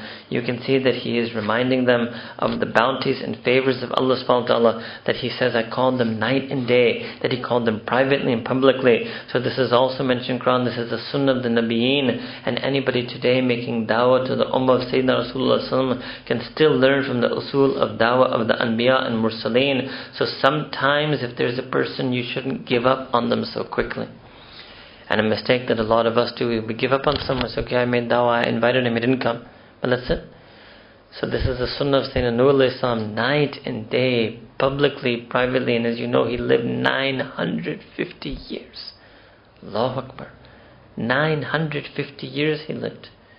Now we don't know exactly how many of those years were before the flood and how many were after the flood, but reasonable to assume several hundred would have been in the dawah before the flood, hundreds of years, hundreds of years of calling his people night and day, publicly, privately, explaining to them calling to them, telling them about Allah mercy also. So never tire of telling people about the forgiveness of Allah subhanahu wa ta'ala. B, do amal on this verse then. Fakultu, I say, Fakultu staghfiru rabbakum. Tell people to seek the forgiveness of their Rabb. Innahu kana ghafara. Indeed, Allah is all forgiving. So to remind people always of the forgiving nature of Allah subhanahu wa ta'ala over and over and over again.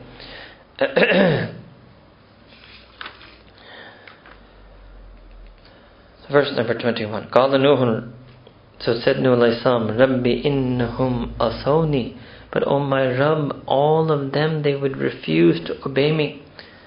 وَاتَّبَعُوا مَنْ لَمْ يَزِدْهُ مَالُهُ And instead they have followed him whose wealth and children have only increased. وَلَمْ يَزِدْهُ مَالُهُ وَوَلَدَهُ إِلَّا خَسَارًا Whose wealth and children have only increased him in loss وَمَكَرُوا مَكْرًا and they have hukmara and they have devised mighty plots and they're scheming terrible schemes. وَقَالُوا and they say لا تذرن إلهتكم that you should never ever forsake your gods. They say to one another, right? Never ever forsake your any false gods. ولا تذرن ودا ولا سواء that you should never ever forsake Wudda, Suba. These are the names of the gods. Wala Yahutha, and neither Yahuth, Wa Ya'ush, Ya'uqa, nor Ya'uk, Wa Nasra and Nasr. These were the five names of their gods. The gods of the people of Nuh Islam before he came to them. So what does it mean that who were they following? So clearly there was some leader from the disbelievers, right? Who was telling the people, don't leave your religion. Don't listen to Nuh Islam. Don't forsake your gods. And then say Nuh Islam, Allah Ta'ala helped Nuh Islam, but that person whose wealth and children only increased his loss. So say Nuh Islam is understanding, right? That even though Allah Ta'ala has given whoever that unbeliever caller was, had given him wealth, had given him children, but actually that increased him in loss means that made him stubborn, that made him forget, that deluded him. That's what made him realize. Uh, that's what made him fail to realize that the religion with which Sayyidina Islam was sent was the truth. So Nuh knows all of that, and he's telling Allah all of that. And obviously Nuh knows that Allah Ta'ala knows all of this also. Every single thing that Sayyidina Islam is saying, Allah Ta'ala knows that. So this is also sunnah of the Anbiya, so it's okay for a person to do this in dua to express things. That obviously are known to Allah subhanahu wa ta'ala because in the act of expression you have your own tasalli. That obviously Allah knows it through His own ilm. But one is that Allah ta'ala I want Allah ta'ala to know because I told it to Him. Is it two different things? Right? And sometimes it even happens with people that somebody knows somebody but I want to tell them myself.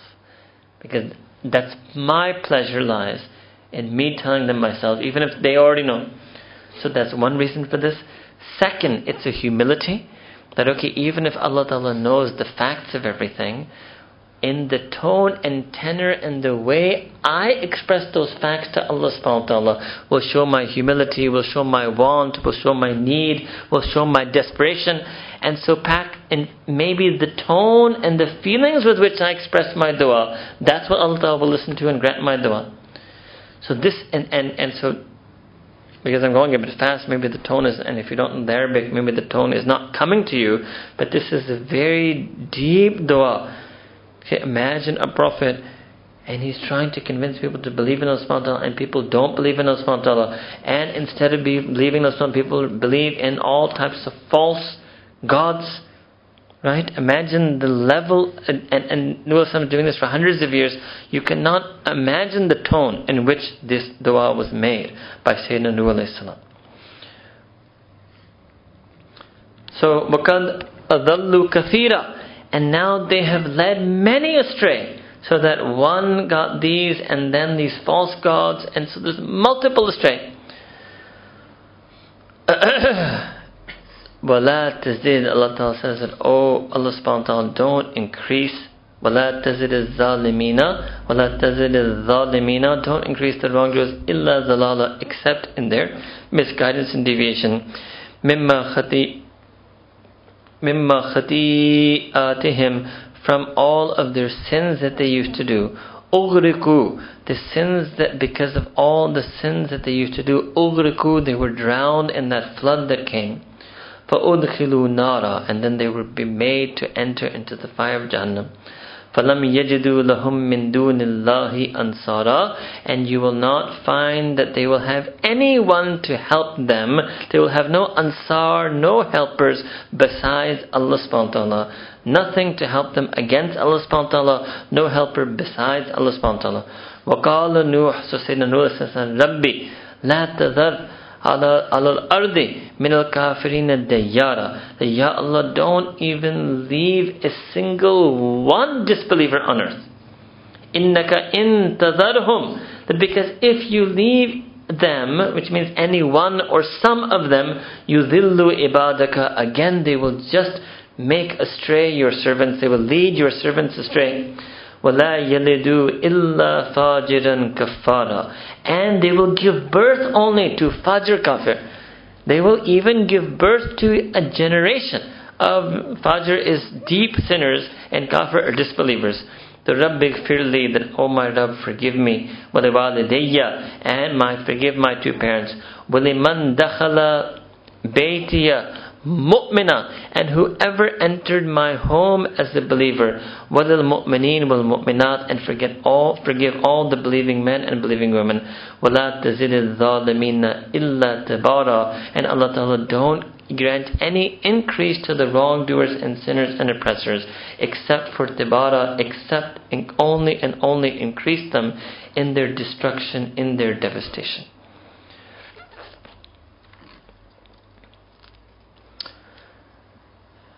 All right. Here, here, you know, in Surah Ibrahim, Surah Mu'min, we have dealt with the story of Sayyidina Nuh. Here you see this dua of a prophet when he sees so much evil that can you imagine the evil of the disbelievers that Sayyidina Islam believed even a single one of them. Even a single one would be enough to make the Ahli Iman astray if one remains after the flood. And how evil are they? They're incorrigible, they're so stubborn that even their evil of their kufr and fujur will continue in their progeny. So some of us have said that this ayah, although not necessarily is it going to be the case, but yes, it may happen that a person can become so deep in kufr that then Allah Ta'ala will decree that his entire progeny will be mahroom of iman. That his entire progeny will have only and only he will have Fajir and Kafir born to him and from him. And then on the similar side, and this is our hope from Allah subhanahu wa ta'ala, that Allah ta'ala can make a person enter so deep into Iman that Allah ta'ala can decree for that person that only and only people of Iman and Taqwa are born to them and from them. This isn't qaida kulliya, this will not always happen. Allah Ta'ala will always have people of Iman born from people of Kufr, and there will always be people who also apostate or become atheist or whatever, people of Kufr born to people of Iman. But there's a possibility then being highlighted here in Quran of some strands of people who will be preserved either in the sense of the Iman sense or be condemned that their entire line will be that of Kufr. Right? So if this was the marifat of Sayyidina salam, and Allah Ta'ala didn't rebuke him, and Allah Ta'ala included it in Quran, so that is why the Mufassirin say that if Allah Ta'ala included this in Quran, where then we can imagine there must be many, many things Sayyidina Nuh Islam said to Allah which are not included in the Quran, and because the Quran is the kalam of haq, so perhaps this is the, not perhaps, but then if you took it fully, if you really held that interpretation, then it is certainly true that there will be some kuffar like that, and then one could hope by analogy there will be some mu'mineen, muttaqeen like that, that every and anyone born to them, from them, honor will be of the people of Iman Taqwa. And this also shows then who our forefathers are, has an effect on us. So the piety and taqwa and iman of a pious forefather does not necessarily mean any son or grandson is pious, but it can have an effect. And sometimes the sinister disbelief and sin of a impious forefather does not in any way preclude somebody from getting hidayah, but sometimes that may also have an effect. And if nothing else, it may have an effect on the tarbiyah, right? A child born in a house of kufr and fujur is raised on kufr and fujur. And a house child born in a house of iman and taqwa is raised ideally in the teachings of iman and taqwa. So we make dua that Allah subhanahu wa ta'ala preserve us from such a terrible fate and preserve our progeny from the terrible fate of losing iman after being gifted with this with it and may Allah Ta'ala endow each and every one of us the hifazat of our iman and the hifazat of nasl and the hifazat of iman in our entire nasl wa akhir da'wana alhamdulillahi rabbil alamin subhana rabbina wa hamdallahu wa salli ala sayyidina muhammad wa ala ali sayyidina muhammad wa barik wa sallam ربنا ظلمنا أنفسنا وإن لم تغفر لنا وترحمنا لنكونن من الخاسرين رب اغفر وارحم وأنت خير الراحمين. Ya Allah, Ya Rabbi Kareem, Ya Allah, we ask that you prepare us for the day of judgment, remind us for the day of judgment. Let us never forget that waqi, let us never forget al-haqqa. Ya Allah, give us that idrak, Ya Allah, give us that sense, Ya Allah, give us that understanding, Ya Allah, give us that preparation, Ya Allah. And Ya Allah, we ask that on that day that you shower your rahmah and mercy upon us, that you shower your fazl and karam upon us, and that you give us our book of deeds in our right hand, Ya Allah, that you administer into the gardens of Jannah with the Salihin, Ya Allah. Ya Rabbi Kareem, save us from the fire of Jahannam, save us from the punishment of Jahannam. Ya Rabbi Kareem, all of insan that are destined for Jahannam, we make dua for the hidayah of all of insan and all mu'mineen like us who are sinfully going to Jahannam. We make dua for the maghfirah of ourselves and the maghfirah of all of the mu'mineen. Ya Allah, Ya Rabbi Kareem, make us mu'mineen muttaqeen, mu'mineen salihin. مؤمنين مؤمنين صادقين. يا رب كريم make us مؤمنين مسلمين. ربنا تقبل منا إنك أنت السميع العليم. وتوب علينا إنك أنت التواب الرحيم. وصلى الله تعالى على حبيبه سيدنا محمد وعلى آله وصحبه أجمعين. برحمتك يا أرحم الراحمين.